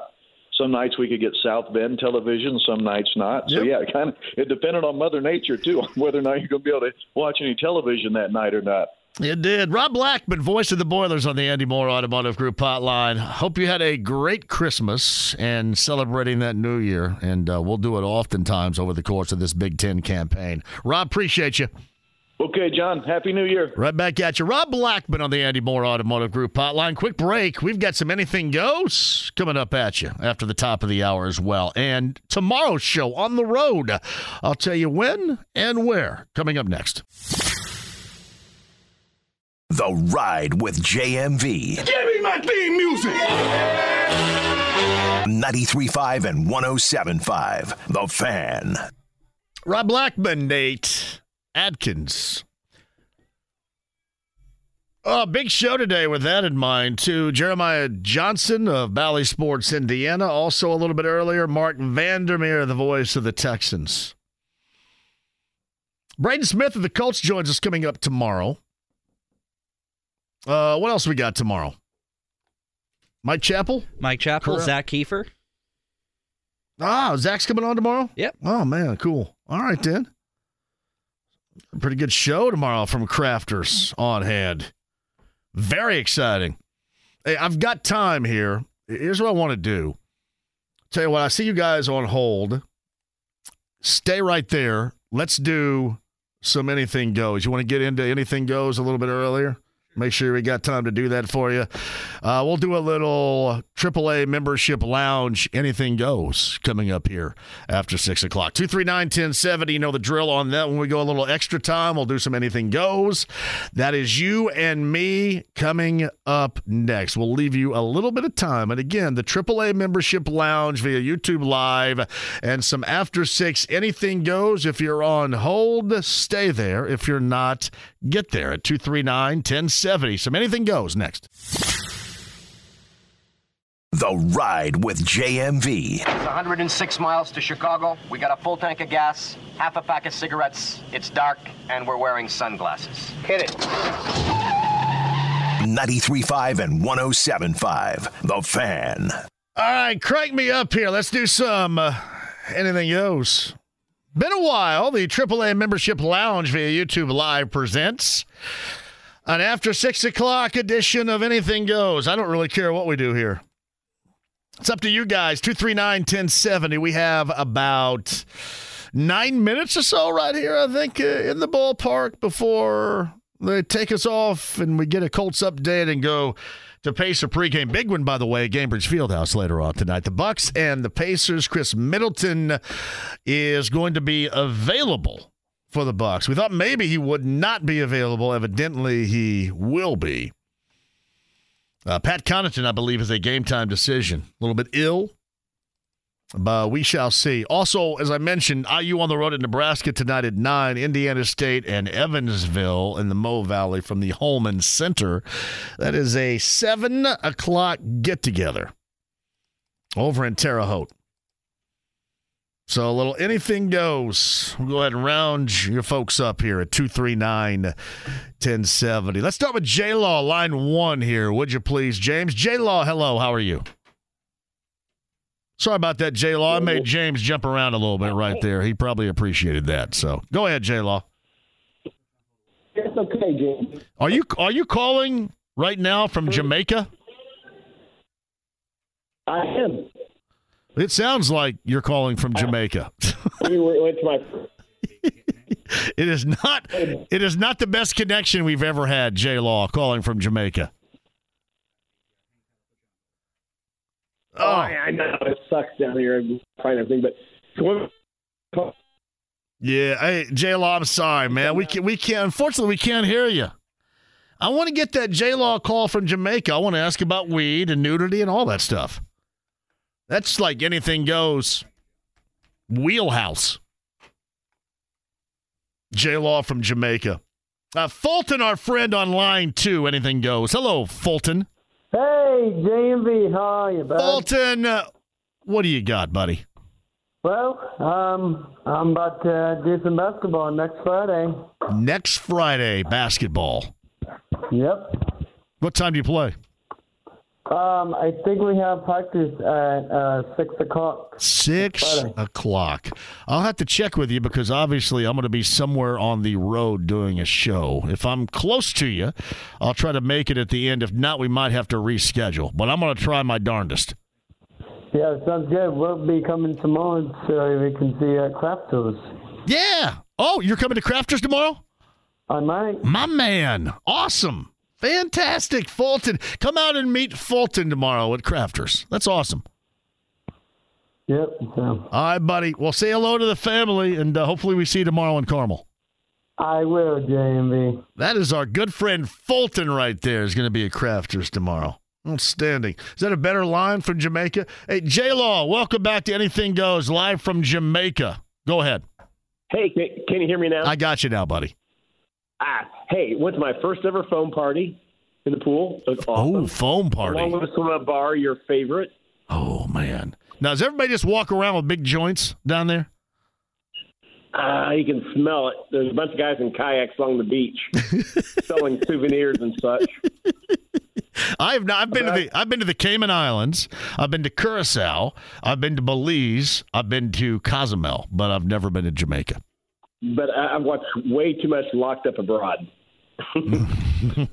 There's probably not a great deal. Of, well, they, they don't expect you to sit and watch TV though, so that's probably not No, something that is done. I'm trying to find somewhere to watch the Hoosiers and uh, or the Pacers later tonight, but beach party at nine, and I don't know if the Big Ten Network's down here in Jamaica. Quite honestly, I don't think so. Is um is the water clear from top to bottom? Can you see the bottom?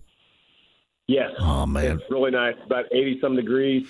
Uh, a little overcast, but man, it's you know beats the snow. man. Now you drinking a lot of Red Stripe? Does that come with the territory when you're there?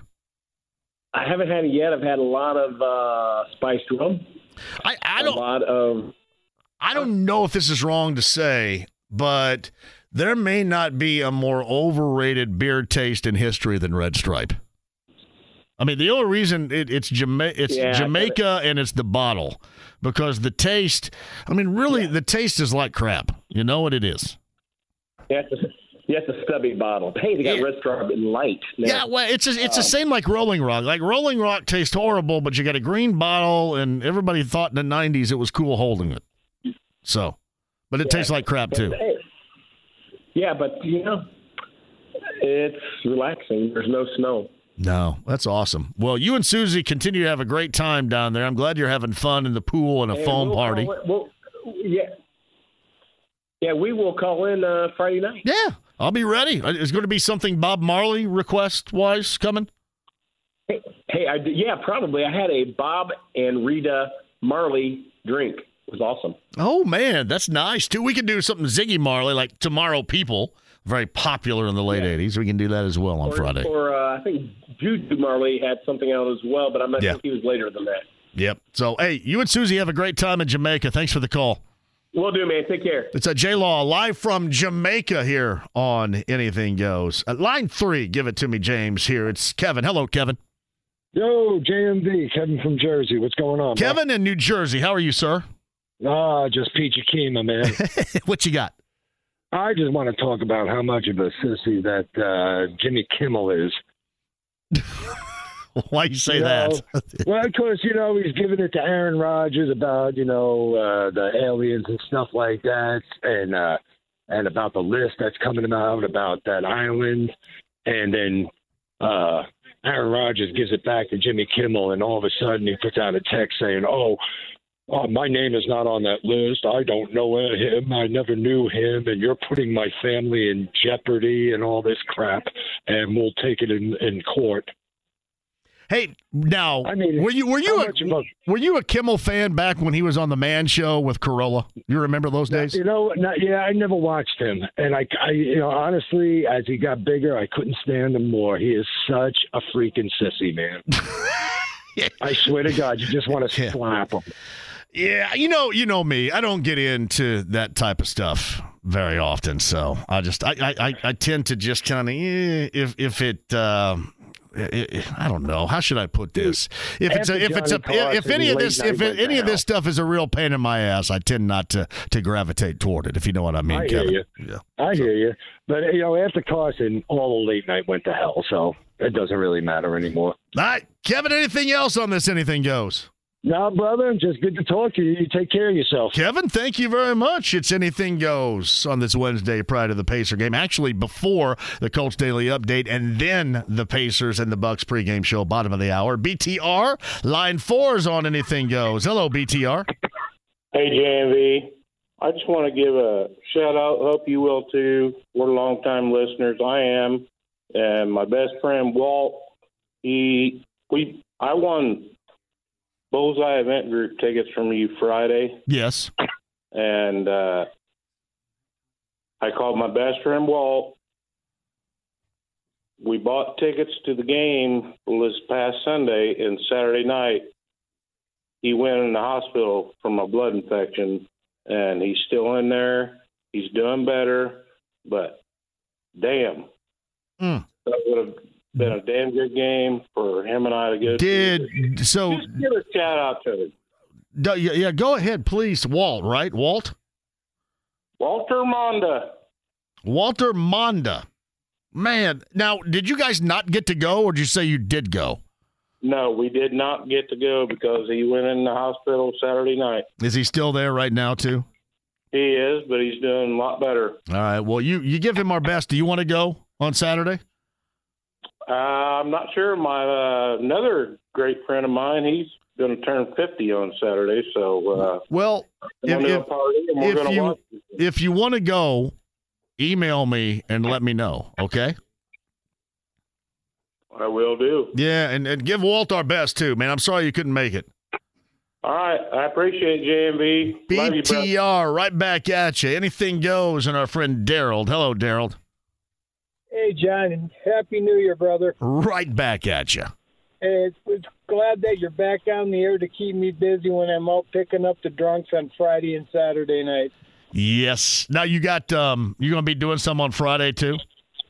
I'll be I'll, I'll be out and about on Friday night and probably taking some people down to the game on Saturday night. Ah, man. Hey, by the way, here too, Xavier Johnson expected to return for IU at guard against Nebraska on the road tonight at nine o'clock. Just so you know, quickly, that was just mentioned. Go ahead, Daryl. Then closing. Hey, just want to again say Happy New Year to everybody out there. I'm glad you're back on the air for Friday night and have a good year, brother. You got it. Thank you, Daryl. And again, Xavier Johnson expected to play for IU. Kel'el Ware also is expected to play in the reboot of the Big Ten on the road in Nebraska for IU. That's at 9 o'clock later on tonight. Indiana State, Evansville, 7 o'clock. They get underway at the Hulman Center. We've got the Bucks and the Pacers. 6.30 pregame coverage coming up at the bottom of the hour. James, thank you. Crafters tomorrow. Larceny Bourbon Locks, Luna Azul Tequila Shots, Braden Smith, Mike Chappell, and so much more. A part of this show coming up tomorrow. Thank you. For those of you inside the AAA membership lounge via YouTube Live, you guys are outstanding per usual. 93.5, 107.5 The Fan. The Colts Daily Update, Pacer pregame after that. Enjoy.